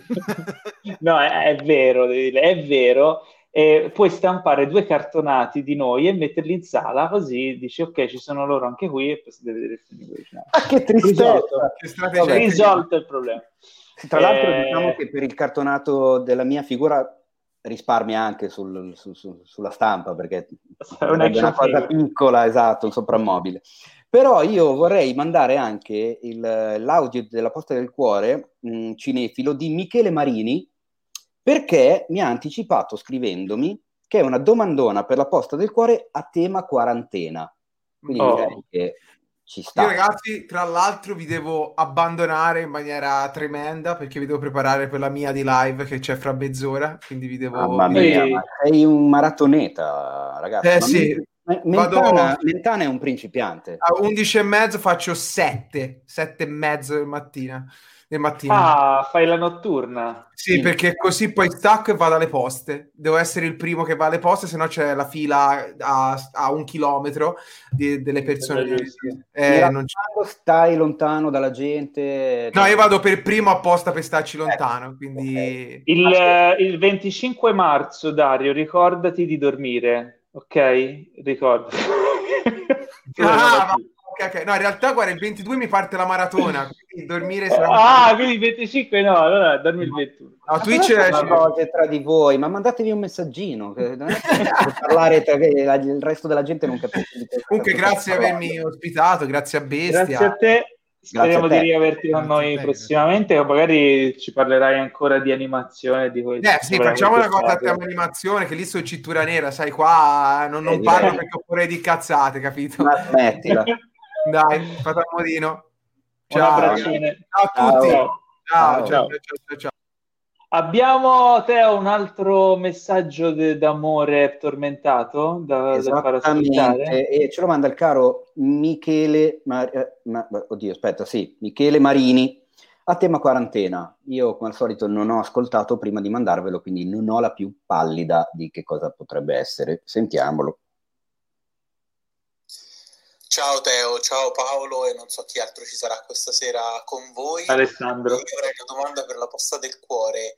Mi stavo chiedendo, ma eh, visto che la mia ragazza è lontana perché vive in Svizzera e io vivo in Belgio e quindi i nostri piani per vederci sono stati completamente distrutti dal coronavirus, mi stavo chiedendo se avete un film da consigliarci per quando ci rivedremo e dovremo scaldare un po' i motori, diciamo.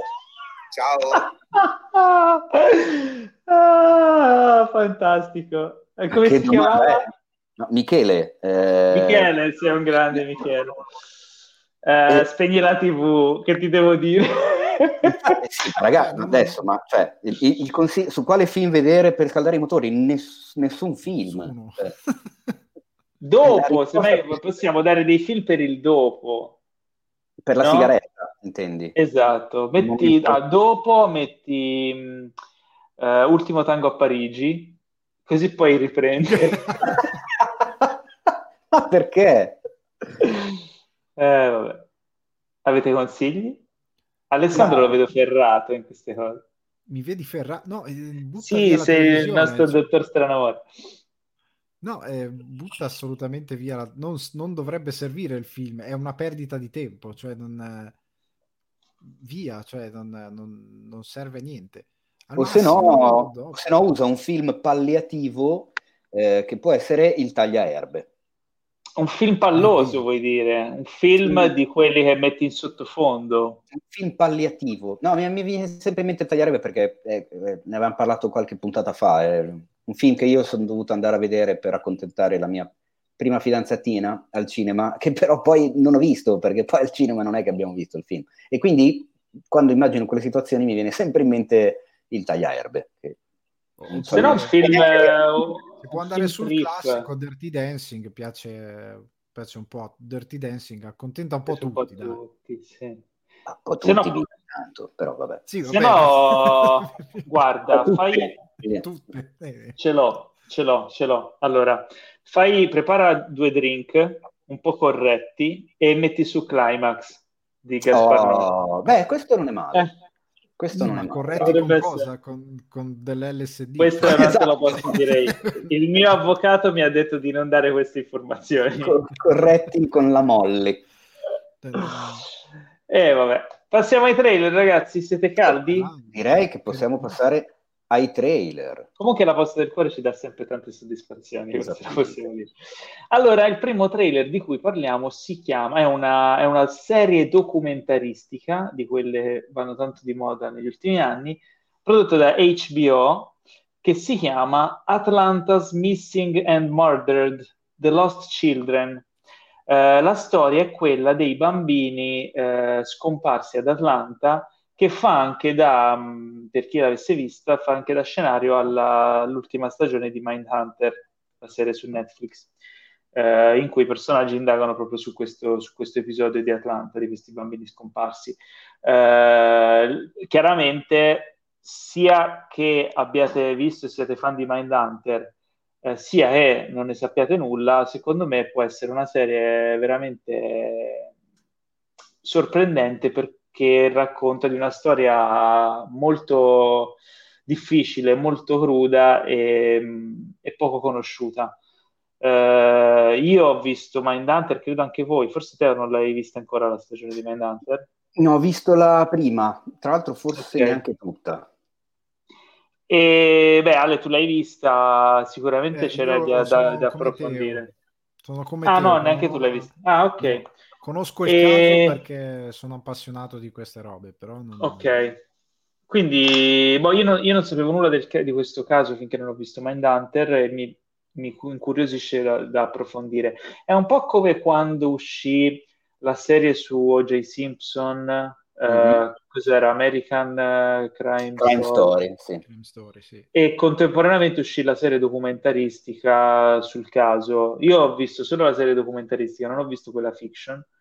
Uh, però trovo che comunque in alcuni casi sia guardare entrambe le versioni o comunque approfondire con una serie documentaristica vedendo le vere persone, le vere testimonianze, i veri accadimenti, le news e l'atmosfera dell'epoca è sempre un punto di vista interessante e valido da approfondire.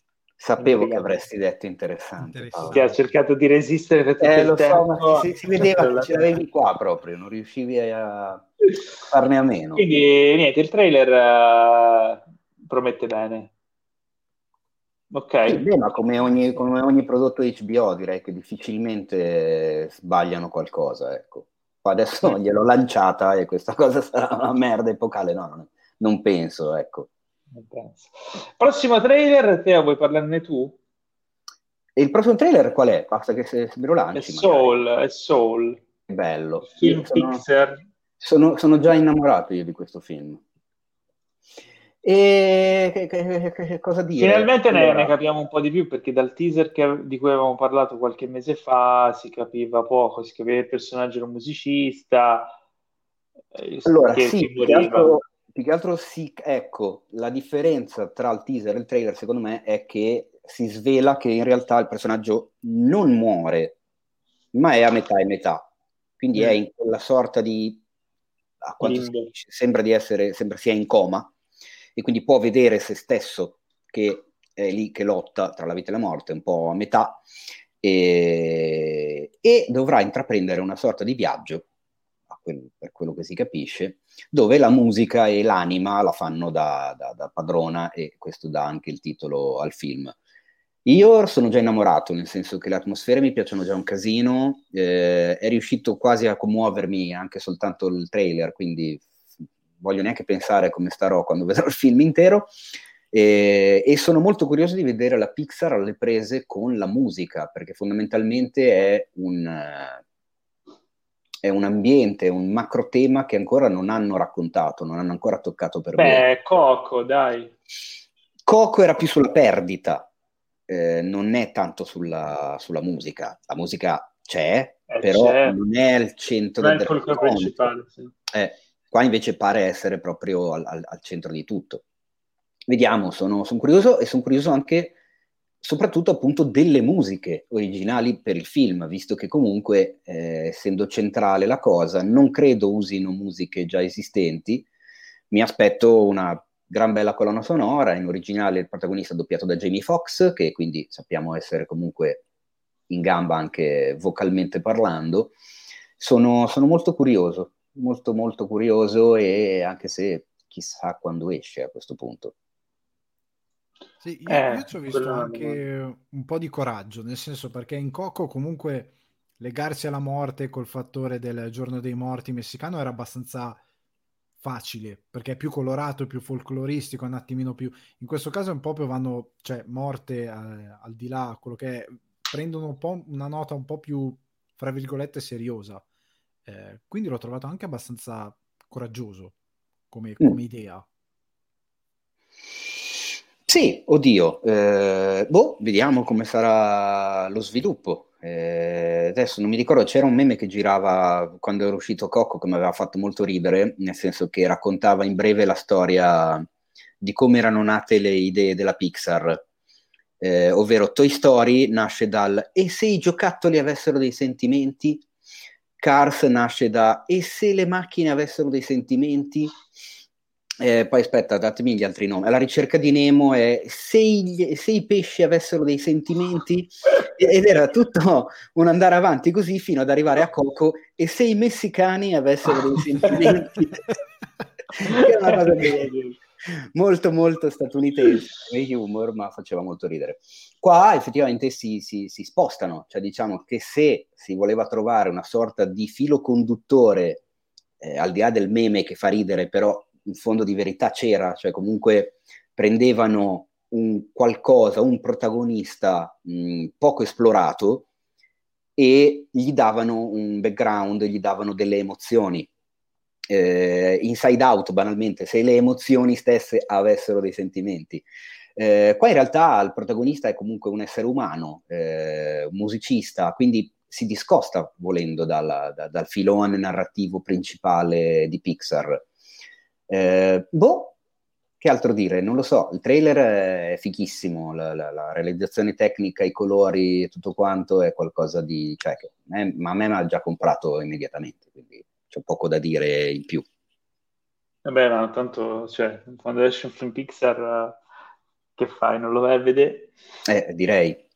Prossimo trailer è uh, True History, The True History of the Kelly Gang. Alessandro, parlaci di questo trailer. Allora, io non ne so formalmente niente della storia, però... Eh, io ti posso, sembra... dire che, ti posso dire che il regista è Justin Kurzel, già regista di Macbeth, quello con... Um, con sì. Uh, sì, sì, si con, chiama? Uh, Fassbender. Fassbender e Assassin's Creed, quello con Fassbender. Passato da un estremo all'altro, cioè da un film incredibile a un film eh, incredibile per altri motivi. Cioè, è... no. ha, fatto anche, ha fatto anche Snowtown e The Turning che non ho visto. No, l'unica cosa che so, credo che sia un, effettivamente un, una storia, diciamo, vera, nel senso che è una banda di criminali veri, se non, se non ricordo male e... È basato su un romanzo eh, ed è la storia di Ned Kelly, che è un personaggio famoso nella storia australiana, eh, controverso perché insomma era, era, parte di una gang nel fine, fine 1800, però poi è, è diventato anche un personaggio storico famoso per quello che ha fatto nella sua vita. No, da quello che ho visto dal trailer, allora il film sembra molto figo, c'è anche Russell Crowe eh, il protagonista è, è, mio dio, non mi ricordo il nome, però lui era un George McKay. Okay. George McKay, sì. George McKay che Mortensen in uh, Capitan Fantastic. Esatto, nonché il protagonista di 1917. 1917. E... Che lui interpreta Ned Kelly nel film. Esatto, esatto. E il film è, prima di tutto, quello che mi piace è che è sporco, cioè non so come... È una cosa che ultimamente non si vede di film, cioè è un film proprio sporco, nel senso che 1800 però non è pulito, patinato, è proprio c'è il fango, c'è il sangue, c'è la violenza è bella, bella cruda. È l'Australia. Dell'Australia. ecco, l'Australia per una volta non, non, è, soleggiata, super felice, molto... Eh, non come in Mad sembrava, Max. Um, ecco, non è Mad Max, eh, appunto, sembrava più quasi un, un, film girato, non lo so, in Scozia, cioè era, è molto scuro, c'è la nebbia, è, è, particolare, molto particolare. Ha un po' quella, quella, quella, faccia che aveva il Macbeth che aveva fatto lui, quindi è, è molto interessante, è molto molto interessante. Attenzione, hai detto interessante anche tu. Perché volevo recuperare su Paolo, sennò così... è, una, è una pandemia. esatto. Dovrebbe essere dichiarato la pandemia dell'interessante. Esatto. Idris Elba positivo. Allora, poi abbiamo un uh, documentario eh, prodotto sì. da Apple TV Plus. Eh sì. Beast, The Beastie Boys Story. Eh sì. Uh, io allora ammetto che ho visto il trailer, mi ha molto colpito perché io dei Beastie Boys non so una ceppa di... Aia. Conosco, conosco, i pezzi più famosi, ma non ho mai approfondito l'argomento. Però so che tipo Teo, tu sei mega fan, conosco diversi amici che sono fan e vedendo il trailer si capisce che dietro hanno una storia che insomma vale la pena di approfondire. Assolutamente. Allora io... Eh diciamo che eh, ammetto la, la, la, mia età, nel senso che io da piccolo ragazzetto, fine anni 80, per me in quell'epoca, dopo aver scoperto il primo rock e essermi innamorato del primo punk, mi sono innamorato dell'hip hop e per me in quel periodo esistevano due gruppi al mondo, eh, i Public Enemy e i Beastie Boys. I Beastie Boys, i ragazzini più giovani probabilmente li conoscono pochi, ma eh, diciamo che prima di Eminem, come bianchi che facevano rap, c'erano loro. Eh, sono stati un gruppo assurdo, clamoroso, erano quanto di meno divo e glamour, cioè non erano i rapper come potrebbe magari oggi essere un Jay-Z o un Drake, eh, cioè erano veramente sporchi, maleducati, cattivi, diretti, eh, facevano una musica con tan- tanti strumenti veri eh, sotto, molto suonata, quindi pochi campioni, poca elettronica, eh, era qualcosa di particolare, di impatto e infatti hanno avuto il successo che hanno avuto. Sono partiti con eh, la, la, la loro fama, diciamo, è partita grazie a Madonna che li volle per un tour dopo che eh, voleva i Run DMC, i Run DMC non erano disponibili, ha detto vabbè, prendiamo degli altri che stanno spaccando adesso con questa nuova musica hip hop, hanno preso i Beastie Boys e i Beastie Boys hanno visto bene di fare i Beastie Boys in tour con Madonna, nel senso che c'era Adam Yauk, ovvero MCA, che faceva vedere il pisello eh, sul palco, per dirne una. Anche l'elicottero? Probabilmente faceva anche l'elicottero. Allora, Beastie Boys eh, sono tre ragazzetti, eh, di, erano tre ragazzetti di New York, Ed Rock, Mike D e MCA, ovvero Adam Yauk, che purtroppo è morto qualche anno fa a causa di un tumore, decretando così la fine del gruppo. Il documentario è girato e creato da Spike Jones, che ricordiamo essere regista. Spike Jones. Eccola lì, lo sapevo, lo sapevo. Nel momento in cui, nel momento in cui ho detto il nome, nel, nel cervello mi è passata, adesso Paolo me lo corregge. Eh, dovevo, è Spike Jones e che è stato anche regista di alcuni dei loro videoclip, perché comunque tenderei a eh, ricordare al nostro pubblico di cinefili, anzi tenderei a consigliare al nostro pubblico di cinefili di andare a recuperarsi un po' di videoclip dei Beastie Boys perché sono sempre stati molto, molto innovativi, molto cinefili. C'è ad esempio il, il videoclip di Make Some Noise che fa spaccare perché loro tre sono interpretati da eh, c'è allora Elijah Wood e Seth Rogen e l'altro che non mi ricordo come si chiama, ha fatto anche la, Facciamola finita, quello grosso con la barba, vabbè, che fanno loro tre. Ma poi nel video c'è una valanga di gente, c'è una marea di gente in Make Some Noise nel videoclip fa spaccare da ridere. Eh, il videoclip di Sabotage era girato come fosse un poliziesco anni 70, ci sono loro con gli occhialoni a goccia, con i baffoni finti, eh, sono stati i primi che hanno praticamente parodiato, prendendo in giro gli stessi videoclip hip hop, quindi fatti con il grandangolone, con il fisheye, con il rapper che fa i gesti sul, verso l'obiettivo della macchina da presa, eh, girandolo a doppia velocità e poi mettendolo a velocità normale in modo che i movimenti sono rallentati ma il labiale è giusto. Il videoclip adesso non mi ricordo il pezzo, ma è inizio anni 90. Insomma, parliamo di un, di un gruppone della Madonna. Io, da, da, da, fan della musica e da fan loro, credo di avere tutti i loro dischi in CD o anche Licensed to Ill, che è dell'86 in vinile me lo dico da solo. Non vedo l'ora di vedere, vedo l'ora di vedere il documentario, anche perché nel trailer si vedono i, i, due rimasti, purtroppo, che se la parlottano su un palco, quindi insomma non è soltanto materiale di repertorio, roba messa insieme, ma c'è un discorso probabilmente da fare, ecco. Molto, molto, molto attivi anche politicamente, sono stati tra i primi a lanciarsi contro la presidenza Bush ai tempi, ne hanno fatte i, i ragazzi bestiali, insomma. Sono, Però sono... poi c'è soprattutto anche c'è Spike Jones dietro che, insomma, anche lui c'ha un. Io sono un fan suo, cioè ha fatto film come Hair, uh, Three Kings, essere John Malkovich, cioè non è l'ultimo pirla, anzi eh sì. è uno di quei registi che quando esce un nuovo film suo io sono sempre lì in fila per vederlo. Quindi, insomma, da segnare sulla lista. Assolutamente. Visti, mi, manca, mi mancano un sacco, devo dire la verità, mi mancano veramente un sacco. Però, oh. Però è un progetto, come dicevo, Apple TV Plus, quindi eh sì. andrà direttamente in streaming sulla piattaforma Apple. Che ci toccherà fare anche quella. È della guerra dei flussi. Eh, tra l'altro che è già attiva anche da noi, no? Che, cioè, oddio, mi, mi, sai che mi chiedi? non ho idea. Credo, credo sia già credo attiva. Sì, credo di sì. Quindi 3 aprile negli Stati Uniti, non so se verrà rilasciata in, in, a livello internazionale in contemporanea. Spero. Eh, Io spero che abbia un successo intergalactic planetary. Planetary intergalactic. Ok. per rimanere in tema. E poi hai inserito questo film spagnolo, Infection, eh, sì? nella lista. Mi hai detto per rimanere in tema. Eh sì. Perché certo. effettivamente mancava un, un, un, film su contagi e... e Tra l'altro attenzione perché la lingua è spagnola, ma il film, non so se hai visto dove è stato prodotto. Dove è stato prodotto? Il film è venezuelano.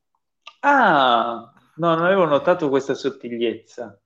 Quindi l'ambientazione è anomala. È anomala, sì, cioè, nel senso, quanti film venezuelani potete dire di aver visto, così, a memoria? Mm, nessuno. nessuno. Eh, vedi? Eh, eh, oddio, poi magari sì, eh, in questo momento non me lo sto ricordando. Però, eh? Vabbè, è un film di zombie. Esattamente. Ci sono gli zombie anche in Venezuela. Esattamente.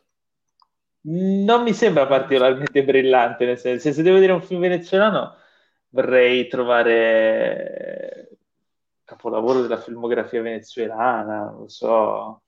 Sì, più... però secondo me sono, sono, buttati lì. È un film che probabilmente questo film non doveva neanche uscire adesso, magari era un direct to video, ma chissà perché hanno buttato fuori il trailer in questo periodo.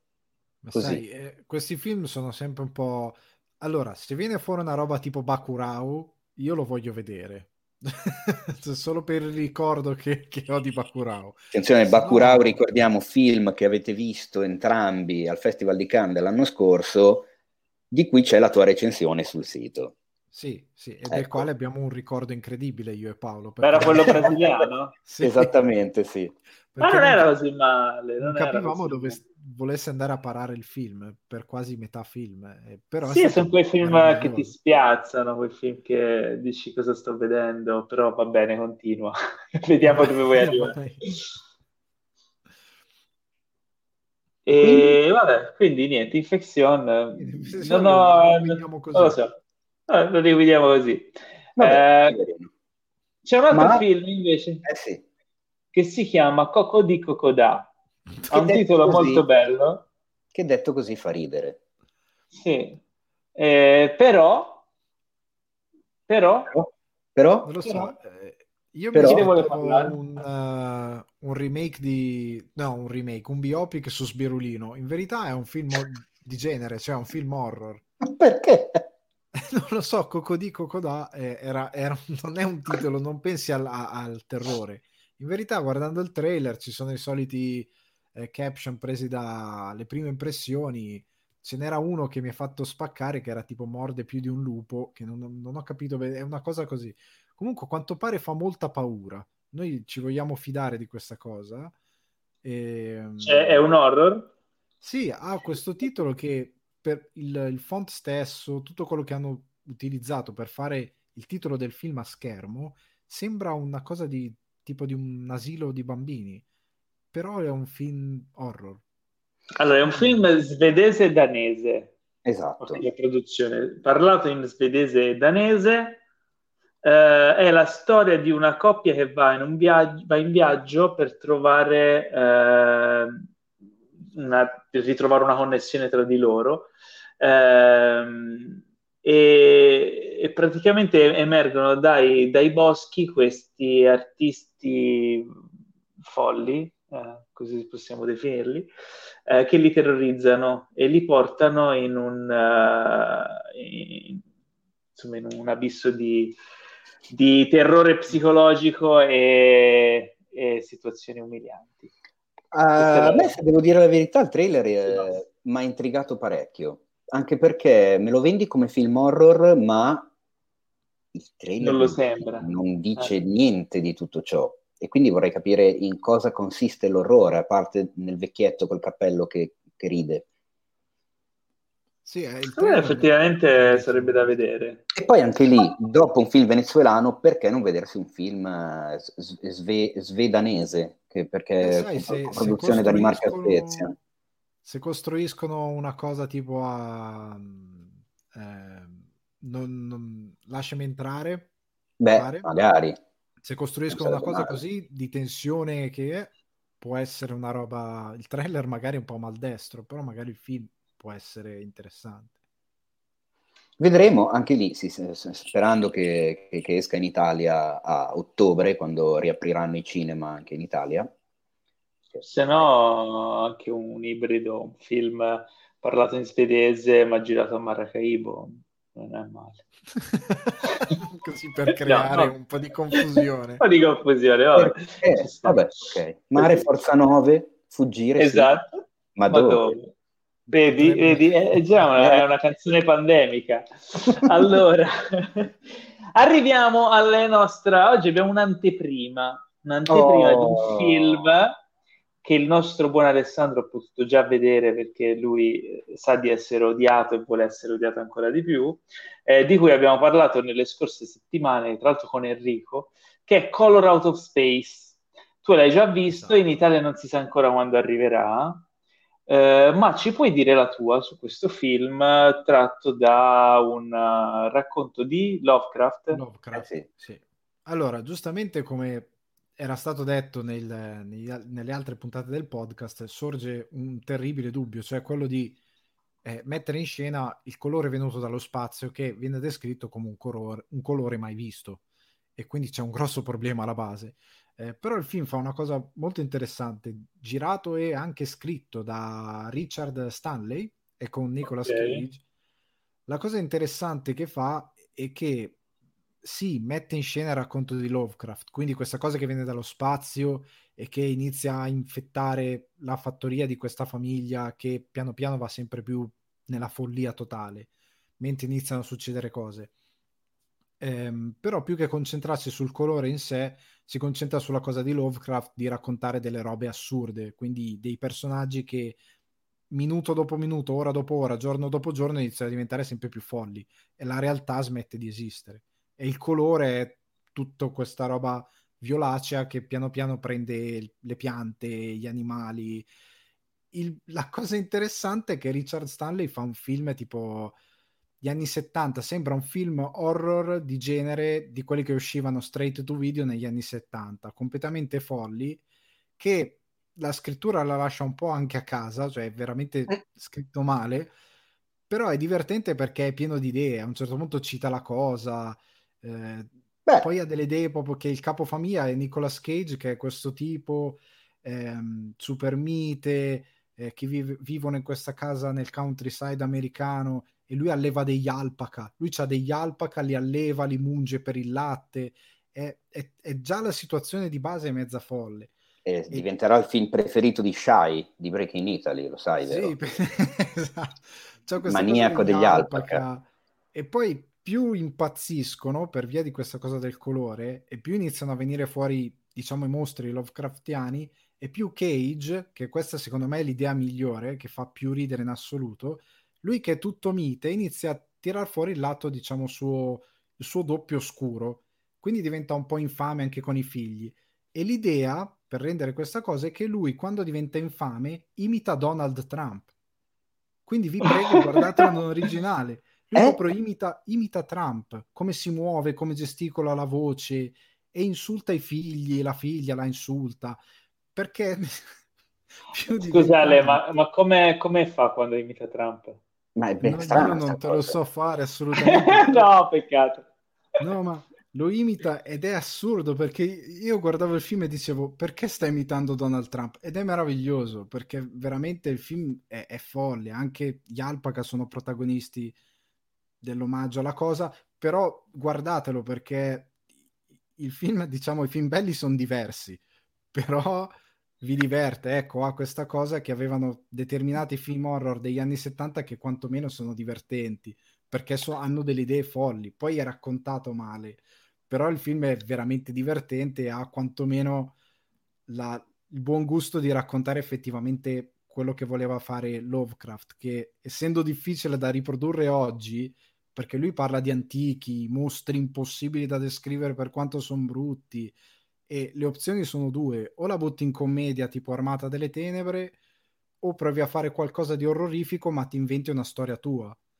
E lui nel riprodurre Lovecraft si inventa anche delle cose sue che sono tra commedia e horror, perché ci sono delle cose orrorifiche con degli effetti fatti pratica, pratici, quindi practical effect, che sono disgustosi, che ti fanno schifo però nel frattempo c'è Cage che imita Trump e quindi è...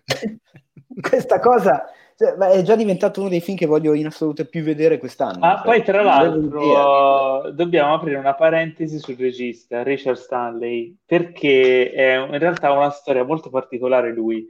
Eh, se si va a vedere l'ultimo film che ha fatto prima di questo in cui tra l'altro non è accreditato come regista, è L'isola perduta, l'isola del dottor Moreau, quello con Marlon Brando. Hai presente? Oddio, veramente? Sì, purtroppo sì. Del, 90, del 96. Quel film lì, quel film lì poi è stato preso in mano e completato da John Frankenheimer eh, perché quel film ha dei retroscena allucinanti, sono successe di tutti i colori, eh, gente eh, che veniva licenziata, che poi veniva riassunta come eh, comparsa, lo stesso Richard Stanley era stato licenziato e poi si era rinfilato nel film come comparsa.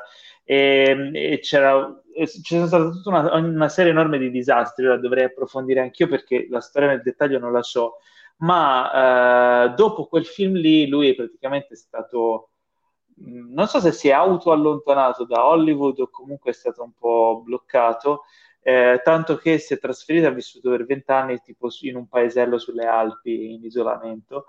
Eh, ma lui prima di quello aveva fatto un, un cult dell'horror eh, caser- un po' casereccio che si chiama Hardware, Metallo Letale del 90 eh, che era diventato un, un, un, film, un, piccolo film di culto, quindi comunque era un regista che aveva una carriera eh, de, di genere ed era anche abbastanza riconosciuto. È sparito per tutti questi anni ed è ritornato fuori adesso dopo tanti anni con questo film qui. Quindi insomma c'è anche un, secondo me, un approfondimento da fare anche a livello di autore. Ecco, quindi sì, questa sì, stranezza sì. che hai notato...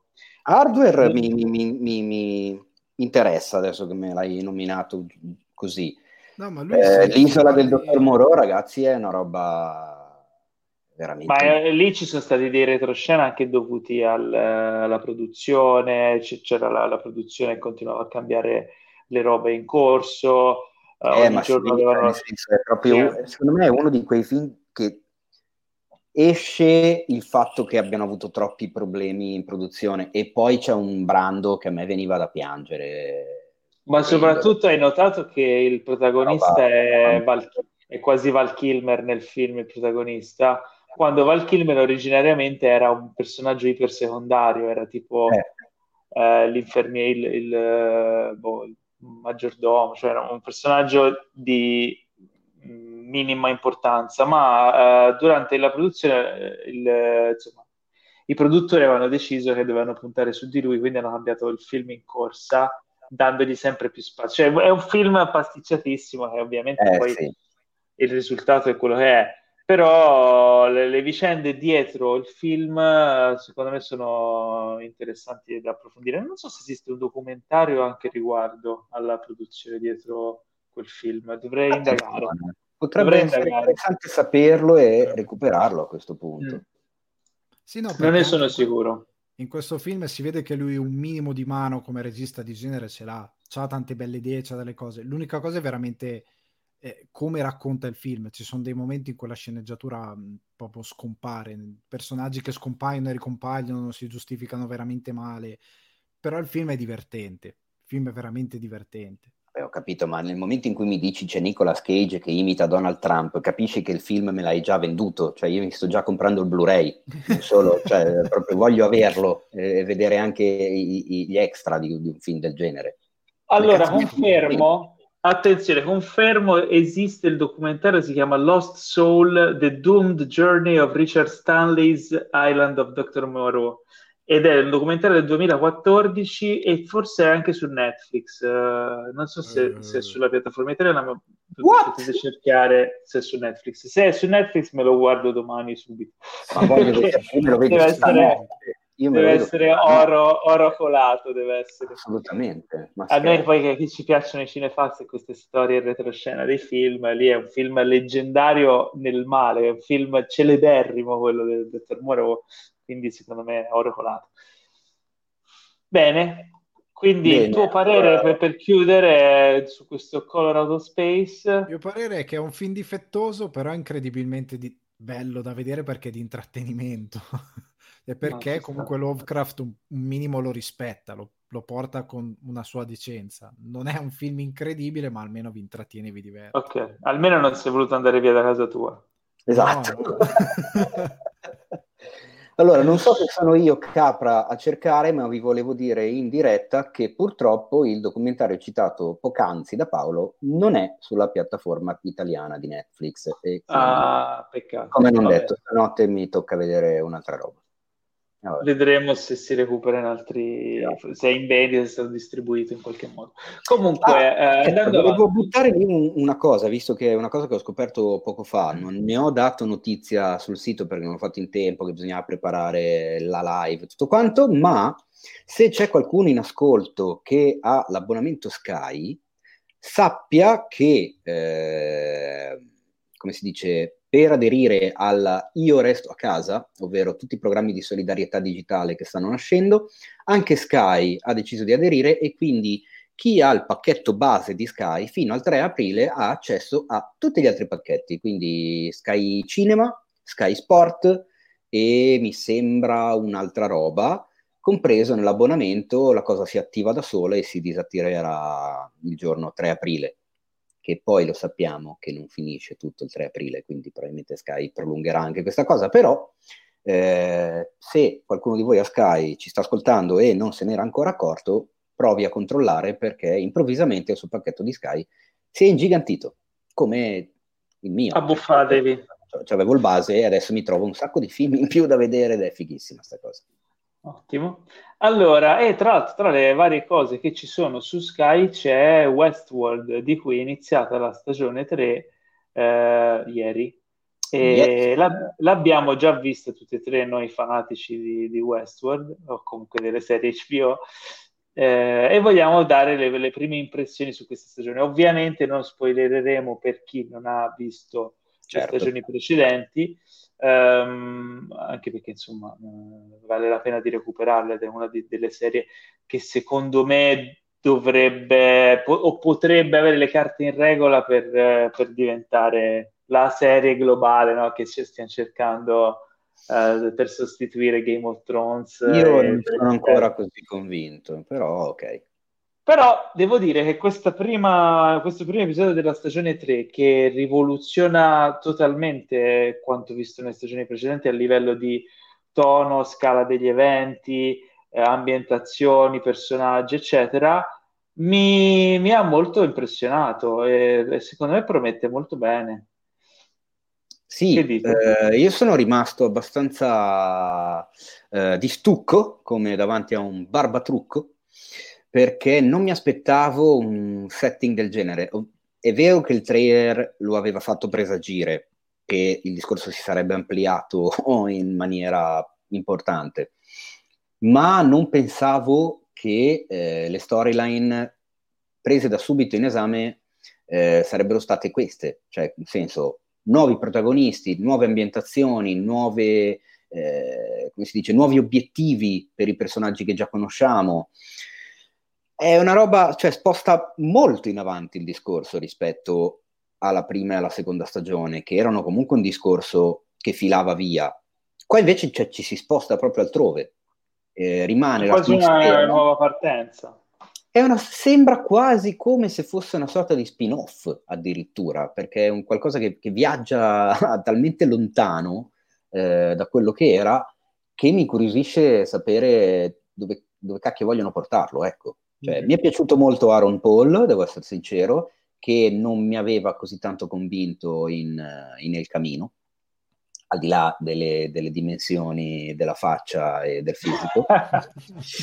eh, mi è piaciuto molto qua invece come personaggio. Sono, sono, sono fiducioso, sono, sono, molto fiducioso, sono comunque fan, posso dirmi fan di Westworld dalla prima ora, mi è sempre piaciuta tantissimo. Non sono d'accordo con quello che dici Paolo perché secondo me Westworld è ancora molto eh, cerebrale, non so come dire, è una di quelle serie che ti richiede un'attenzione particolare, eh, una concentrazione particolare. Beh, se ci mm, pensi, non è che Game of Thrones, eh, pensa alle prime 3-4 stagioni di Game of Thrones, perdevi un attimo, perdevi il filo, c'era un casino di personaggi, un casino di... di e dovevi stare attento alle parentele e a eh. ricordare i nomi di quello e quell'altro, vero. Ma qua non è tanto l'intreccio, qua è il significato, è quello che ti vuole trasmettere, perché non è una serie che ti spiattella tutto in faccia, cioè una serie che comunque sì, pone dei, dei, degli interrogativi esistenziali, cioè è qualcosa di, di, un po' più grosso, quindi non so quanto potrebbe diventare pop da quel punto di vista. Tu che ne pensi Alessandro? Allora, a me è piaciuto tanto il fatto che abbiano appunto portato la storia fuori dal parco perché eh, quindi che ci sia questo nuovo setting. Eh, avevo letto quando avevano rilasciato le varie interviste con i trailer che avevano intenzione di rendere la storia un po' più lineare, meno cervellotica e avevano scelto un botto di location. A quanto pare hanno girato un po' in tutto il mondo, sembra. E quindi sono molto curioso di vedere più che altro come va avanti, perché dal trailer, quando ho appena visto l'altro parco, quello che sembrava ambientato nella seconda guerra mondiale, ho detto adesso parte un altro parco, cioè avevo questo panico perché dicevo siamo usciti da di là, entriamo di qua, e ho detto adesso li facciamo tutti e invece il fatto che sia andato proprio in un'altra direzione mi ha un po', mi ha un po rincuorato, mi ha rin- incuriosito parecchio perché la domanda che mi ero sempre fatto era ok, ma in questo futuro dove ci sono questi... Eh, queste macchine, com'è il mondo fuori? Cioè, com'è la società? Infatti, era, è la cosa che mi chiedevo anch'io, e secondo me, cioè, a parte che è messa in scena in maniera fantastica, tra l'altro mi chiedevo guardandolo come avessero fatto, e buona parte delle scene in città sono girate a Singapore eh, ho visto un'intervista, uno special backstage dove dicevano che il futuro esiste già a Singapore, quindi non ci vuole tanto, basta andare a girare a Singapore. Eh, effettivamente funziona, è elegantissimo, bellissimo e è, è, proprio un piacere anche da vedere, secondo me. Sì, perché c'è quella, quella scena che a me ha fatto impressione che c'è anche nel trailer di Aaron Paul che cammina per andare a lavoro, che poi vanno su questo campo largo dall'alto e quella lì è Los Angeles, però tu vedi Los Angeles, però attorno è una città futuristica e quindi ho detto vai, ganzissimo ed è, è reso molto bene. Sì. Si vede che hanno speso una valanga di soldi comunque ragazzi. Eh, eh beh, è la serie non... su cui stiamo puntando di più. Non so se, se, siano uscite notizie in merito, ma mi ricordo che la prima stagione di Westworld era costata 100 milioni di dollari e 25 milioni soltanto per il pilot Ma perché l'avevano anche rigirato due volte completamente. Sì, ho capito, ma cioè, stiamo parlando di budget veramente assurdi. Qua, eh, però, sa il cavolo cosa hanno speso. Eh, saremo lì perché è veramente bella. Però è, la cosa è che sono belli personaggi, anche personaggi nuovi come quello di, di Aaron Paul. Tu vedi comunque nella serie eh, sempre segue la storia di, di personaggi umani che appartengono a un'elite.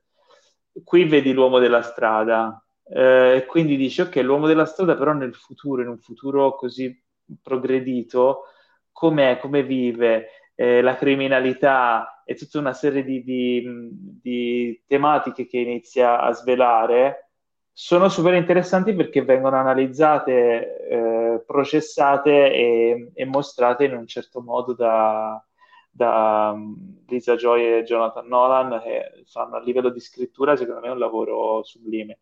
Tra l'altro Nolan che ha anche diretto la prima, Nolan, Nolan fratello, diciamo. No, Nolanino. Nolanino ha anche diretto la prima, la prima puntata. Poi vediamo se, se sarà la macchina presa anche per le successive. Tanto di cappello.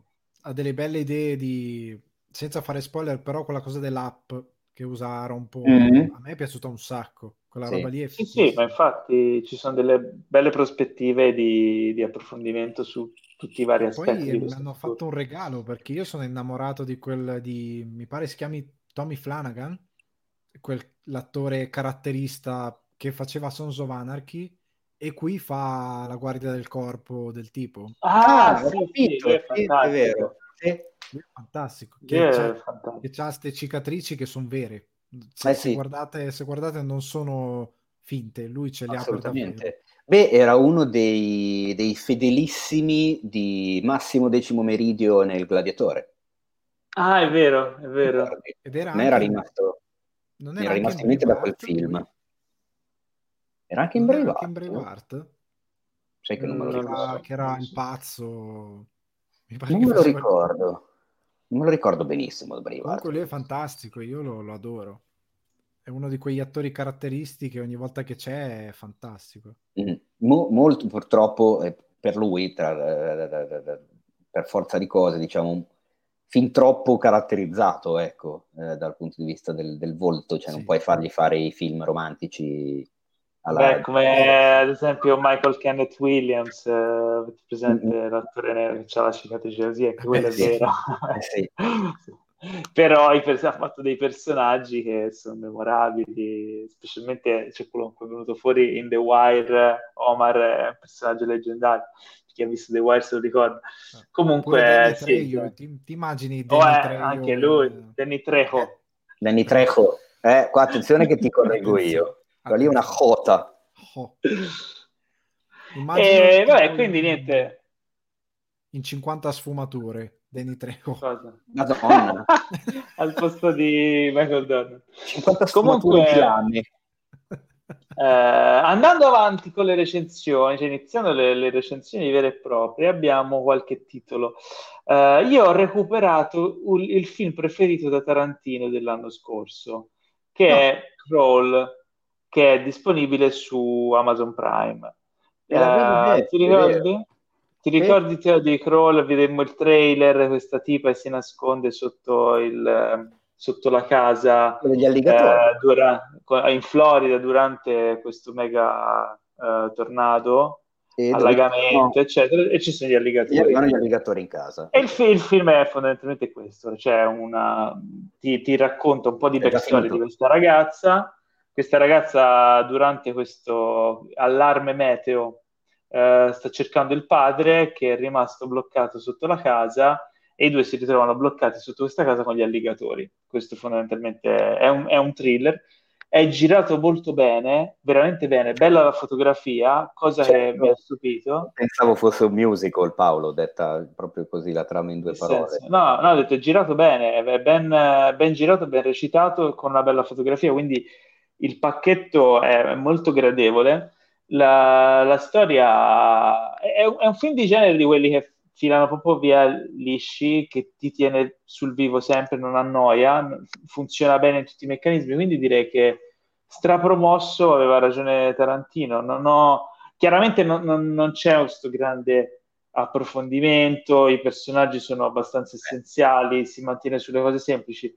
Um, gli alligatori credo che siano fatti, non ho approfondito, ma credo che siano fatti spesso con dei, siano dei pupazzi, dei, non animatronic, ma eh, non mi sembra di aver notato CGI, tranne in qualche scena. Eh, chiaramente ci sono delle, dei momenti dove, diciamo, un po' sopra le righe, dove questa cosa degli alligatori sfugge un po' di mano, però ci sta anche, ci sta anche in un film così, nel senso alligatori da tutte le parti, gente che viene mangiata via dall'alligatore, un po' quasi Sharknado a, a un certo punto. Sto, sto dicendo così, è una sorta di gay tornado, quindi. Eh, arriva a un certo punto che quasi. È, è un titolo Però... geniale. Ghetornedo Ghetornedo no Asylum, ehm... contattami per favore perché ho già nu- la nuova saga pronta Ghetornedo è meraviglioso. No, comunque Crawl, ragazzi, se vi piace un film di genere, eh, recuperatelo, è un, è un thriller horror eh, anche abbastanza gore, anche abbastanza splatter in alcuni momenti, ma spinge, funziona, è divertente, me, me lo sono proprio goduto. È uno di quei film che ogni tanto ci vogliono per uh, rompere anche la monotonia di questi giorni. Va bene. Ci fidiamo. Ah, lì, Crawl. Ma fidatevi di Tarantino anche, io l'ho visto perché l'ha detto lui. Ah, eh.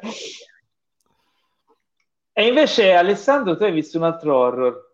Sì, e sono rimasto intrappolato nel loop degli horror eh, Lovecraftiani perché questo si chiama The Void ed è un horror canadese e qui leggo scritto e diretto da Steven Konstansky e Jeremy, non ho idea di come sono pronunci, Gillespie sarà Gillespie. Gillespie.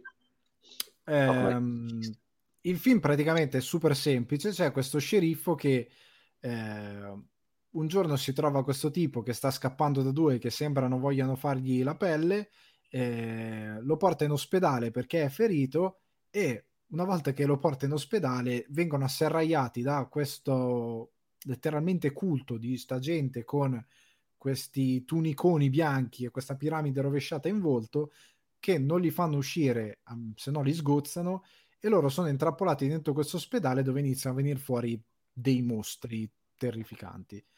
E da lì parte tutto il film.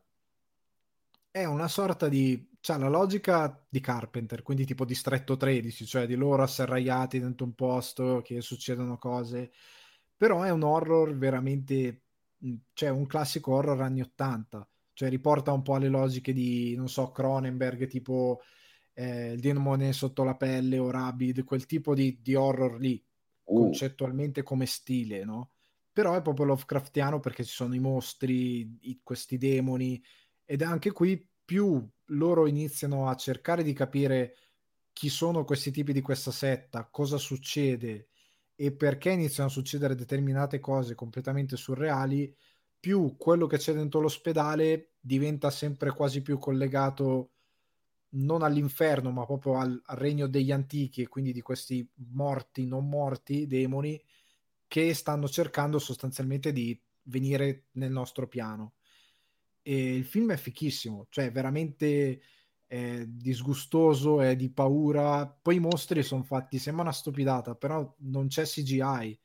Io mi sono andato a cercare, ho visto che loro avevano un low budget e hanno fatto un successivo crowdfunding per avere più soldi per fare i mostri con i practical effect.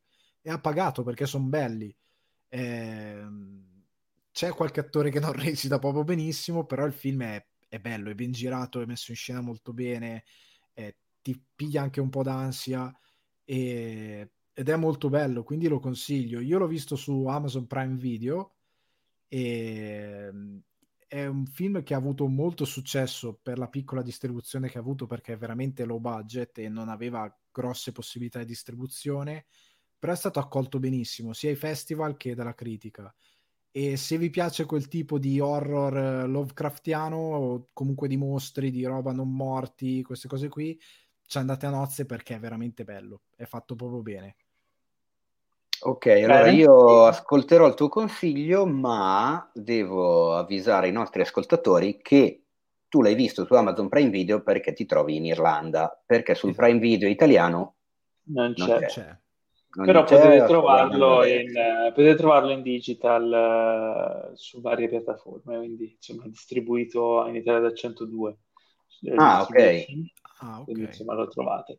Eh, l'ultimo film di cui parliamo, tu Teo hai, hai qualche film di cui volevi parlare? No, non mi hai detto nulla, quindi... Mm, no, in realtà no, perché ho visto, ho recuperato un po' di roba vecchia questa settimana, ho lavorato un botto, quindi non ho visto molta roba nuova. Bravo. E appunto, di, di- di- Bill... diciamo di roba nuova, nuova, quello che ci siamo detti, quindi Westworld, Better Call Saul. Ho riscoperto, giusto per passare il tempo, ve la butto lì, eh, se qualcuno sta cercando una serie divertente, carina, senza pretese, simpatica, eh, mi sono visto le prime tot puntate, perché poi vanno a nastro, di The Good Place su Netflix con eh, Kristen Bell eh, e Ted Danson. Eh, non so se lo conoscete. No, Sì, lui No. faceva Cheers. Sì, no, dico, non so se conoscete The Good Place. Ah, ok. No. No. Niente, la, sentito, però- eh, il setting è originale, nel senso per lei è praticamente morta e si ritrova in questo posto buono, cioè questo al di là, che non è un paradiso in realtà, è un posto dedicato alle persone molto molto buone, che sono state molto molto molto buone nella vita, perché a seconda di quello che fai nella vita, il film te lo racconta con un video, eh, una sorta di, di- di video tutorial che ti spiega come funziona il punteggio che ti, che ti aggiudicano in base alle tue azioni da vivo.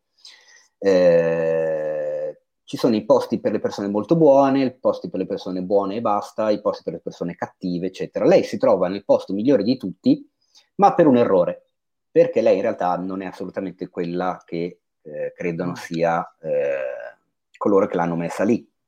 Quindi non è una che ha fatto volontariato in Ucraina negli ospedali per i bambini poveri, non è un avvocato che salvava gli innocenti dal braccio della morte, ma era una che vendeva dei prodotti medici finti ai vecchietti, cioè proprio una personaccia. Eh, chiaramente lei sa perfettamente di non meritarsi il posto che le è stato assegnato, lo dice alla persona che è la sua anima gemella, perché in questo posto meraviglioso per l'eternità ti assegnano anche la tua vera anima gemella, che chiaramente lui invece è una persona buona e deve convivere con questa cosa del fatto di sapere che lei non lo è. E questa cosa chiaramente innesca tutta una serie di, di- di- equivoci, di situazioni comiche, che secondo me è comunque divertente, passi il tempo ridendo non è... Chiaramente le pretese sono minime, però così, se uno cerca una serie di questo tipo e, e ha voglia di, di ridersela un po', è consigliata. Poi per adesso, poi magari vedo la fine della prima stagione una schifezza, però per adesso diciamo che è divertente, mi sta piacendo e me la vedo con, con- con gioia. Bene. Eh, sempre su Netflix io ho recuperato il documentario Senna di Asif Kapadia, già regista, cioè già in realtà ha diretto poi successivamente Amy con le sue Amy Winehouse e Diego Maradona, di cui abbiamo parlato in passato, che avevo visto a Cannes. Eh, in seguito a questo periodo in cui sto vedendo anche Formula 1 Drive to Survive. Infatti, esatto, stavo dicendo, sei, sei fissato sono- sui motori. Sì, vado a periodi, mi sono messo ad approfondire l'argomento e Senna è un personaggio, Ayrton Senna, che non avevo mai approfondito più di tanto. Io avevo iniziato a seguire la Formula 1 nel periodo dopo Senna, quando ci fu l'ascesa di Schumacher, eccetera. Eh, quindi Senna era troppo piccolo, insomma era un personaggio che non ho mai mi incuriosiva. Ho smesso di seguirla nel momento in cui è mancato Senna e mi ricordo anche perfettamente il giorno perché tornavo da una gita scolastica all'estero e in treno venne fuori la notizia di quello che era successo a Imola. Mm. E io ero appassionato suo e da lì in poi ho cominciato ad annoiarmi la Formula 1, quindi proprio il, con- il contrario tuo. No, è- cioè, ho sempre sentito eh, racconti come il tuo e quindi mi, è- mi era sempre rimasta questa curiosità e essendomi piaciuto molto il documentario su Maradona, che al contrario è un personaggio a cui avevo le- per cui avevo un legame eh, sentimentale. Ho, ho, ho, visto questo documentario ed effettivamente è molto bello. Il modo di raccontare di Capadia si mantiene pressoché simile, quasi uguale, nel senso che lui mantiene questo stile in cui tutte le, interv- tutte le immagini che tu vedi sono relative al periodo che stai guardando, non ti porta mai al di fuori da quello mm. che stai vedendo da quel periodo. Se ci sono interviste che sono state registrate successivamente o anche attual- attuali fatte appositamente per il film, tu senti solo l'audio in modo che con la tua vista rimani sempre incollato a quel periodo, non, non vieni mai catapultato fuori e segui gli eventi pressoché in maniera cronologica, eh, il che funziona molto mm, e effettivamente ti racconta il, il personaggio Senna, come lui eh, riesce ad arrivare dove è arrivato eh, e anche gli aspetti controversi del suo, del suo, modo di correre, del rapporto con gli altri eh, piloti, del fatto che lui era visto per un periodo, insomma, era arrivato al punto da essere visto come un pericolo per gli altri, perché lui non, non si arrendeva di fronte a niente, non aveva paura di osare, eccetera, e anche la stampa aveva iniziato ad, ad attaccarlo per questo, perché eh, sembrava che fosse un pericolo per, uh, per, gli altri piloti. Però allo stesso tempo ti fa capire quanto lui vivesse per quello, quanto fosse il suo cioè lui, lui, correva per vincere, non correva per uh, lo sport, lui era determinato a, alla vittoria a qualunque costo. Chiaramente aveva paura anche lui e quello che è, bello nel film è, è, che ti fa vedere anche dei, dei, lati in cui riesce a capire che lui non è che fosse una macchina, uno psicopatico che a differenza degli altri non aveva paura di morire.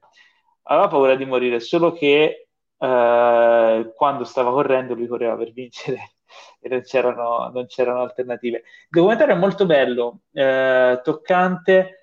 Non ho vissuto le stesse emozioni che ho vissuto con Maradona perché non ho lo stesso affetto per il certo. personaggio. Eh, sì. Quindi te lo consiglio particolarmente te, ho visto che sei legato emotivamente al personaggio perché probabilmente eh, ti emozionerà molto.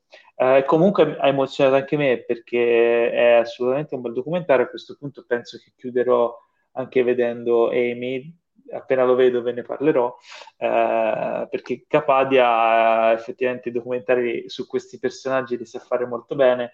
L'unico appunto che gli faccio è che ha un pessimo gusto per la scelta delle grafiche, sia le grafiche, i titoli di... No, no, guarda, no, davvero è impietoso. Guardate Diego Maradona, guardate Senna, c'è le grafiche, sembra una roba da special di, di, di, del TGU, c'è cioè una roba orribile.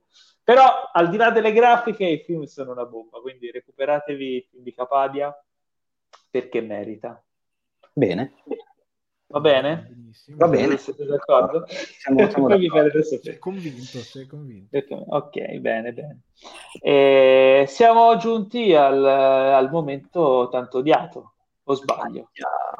Eh, non lo so, sì. devi dirmelo tu, sei tu che... Ma io potrei, eh. Potrei continuare a consigliarvi altre cose, ma abbiamo una puntata nuova settimana prossima in cui probabilmente, cioè probabilmente, sicuramente saremo ancora in live, quindi ci scusiamo per la qualità audio, per chi ci serve, segue eh, i nostri insomma, abituali ascoltatori del podcast che sono costretti a sentire un audio un po' da, da chiamata Skype però è l'unico modo per portarvi questi contenuti, queste due ore in compagnia nostra settimanali che eh, ci teniamo a non, eh, a non farvi mancare.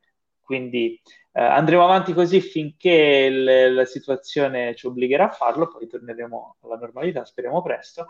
Nel frattempo vi ricordiamo che su Cinefax ci sono sempre un sacco di articoli, di news e di, e di cose interessanti da seguire, eh, per lo più approfondimenti scritti e recensioni scritte da Dio Guardi che è instancabile e riversa la sua grafomania sul sito.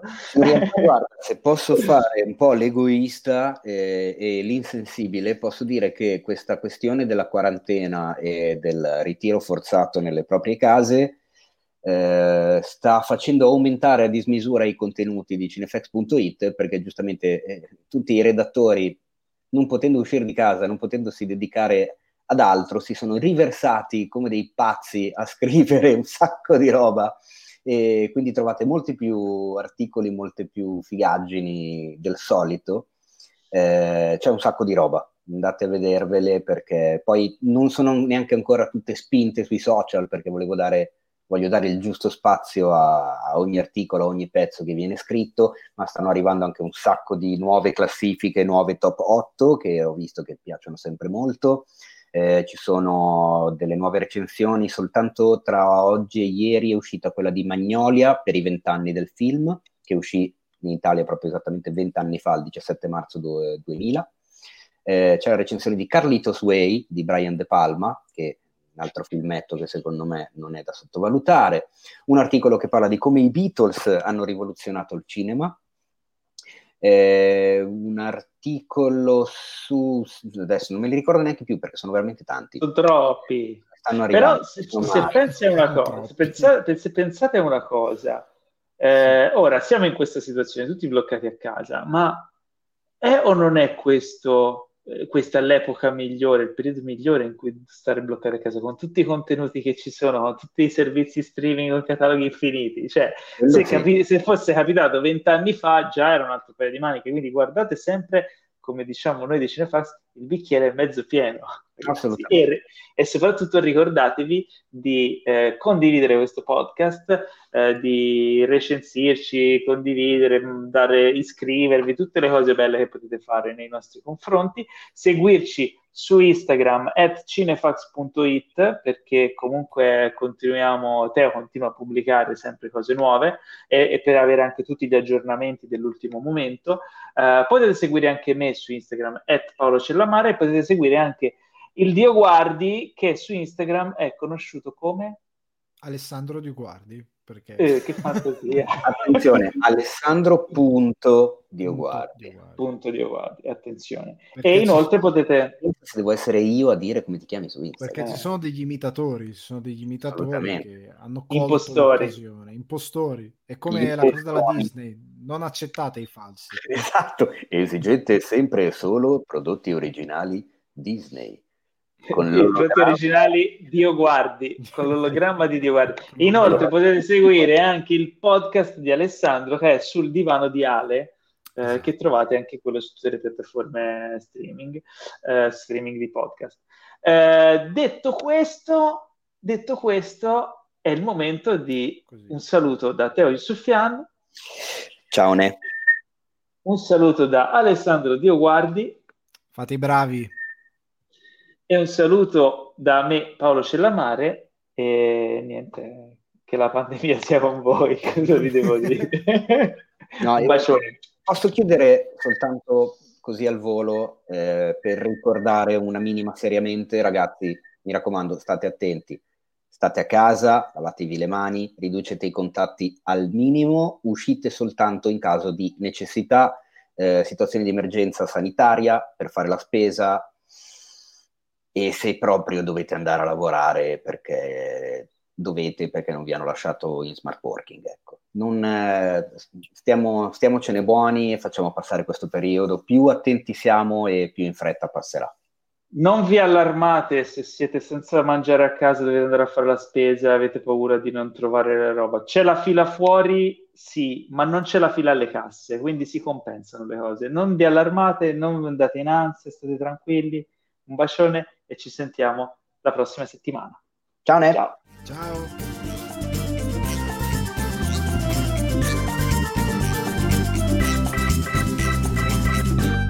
Questo podcast è stato presentato da The Best Blend.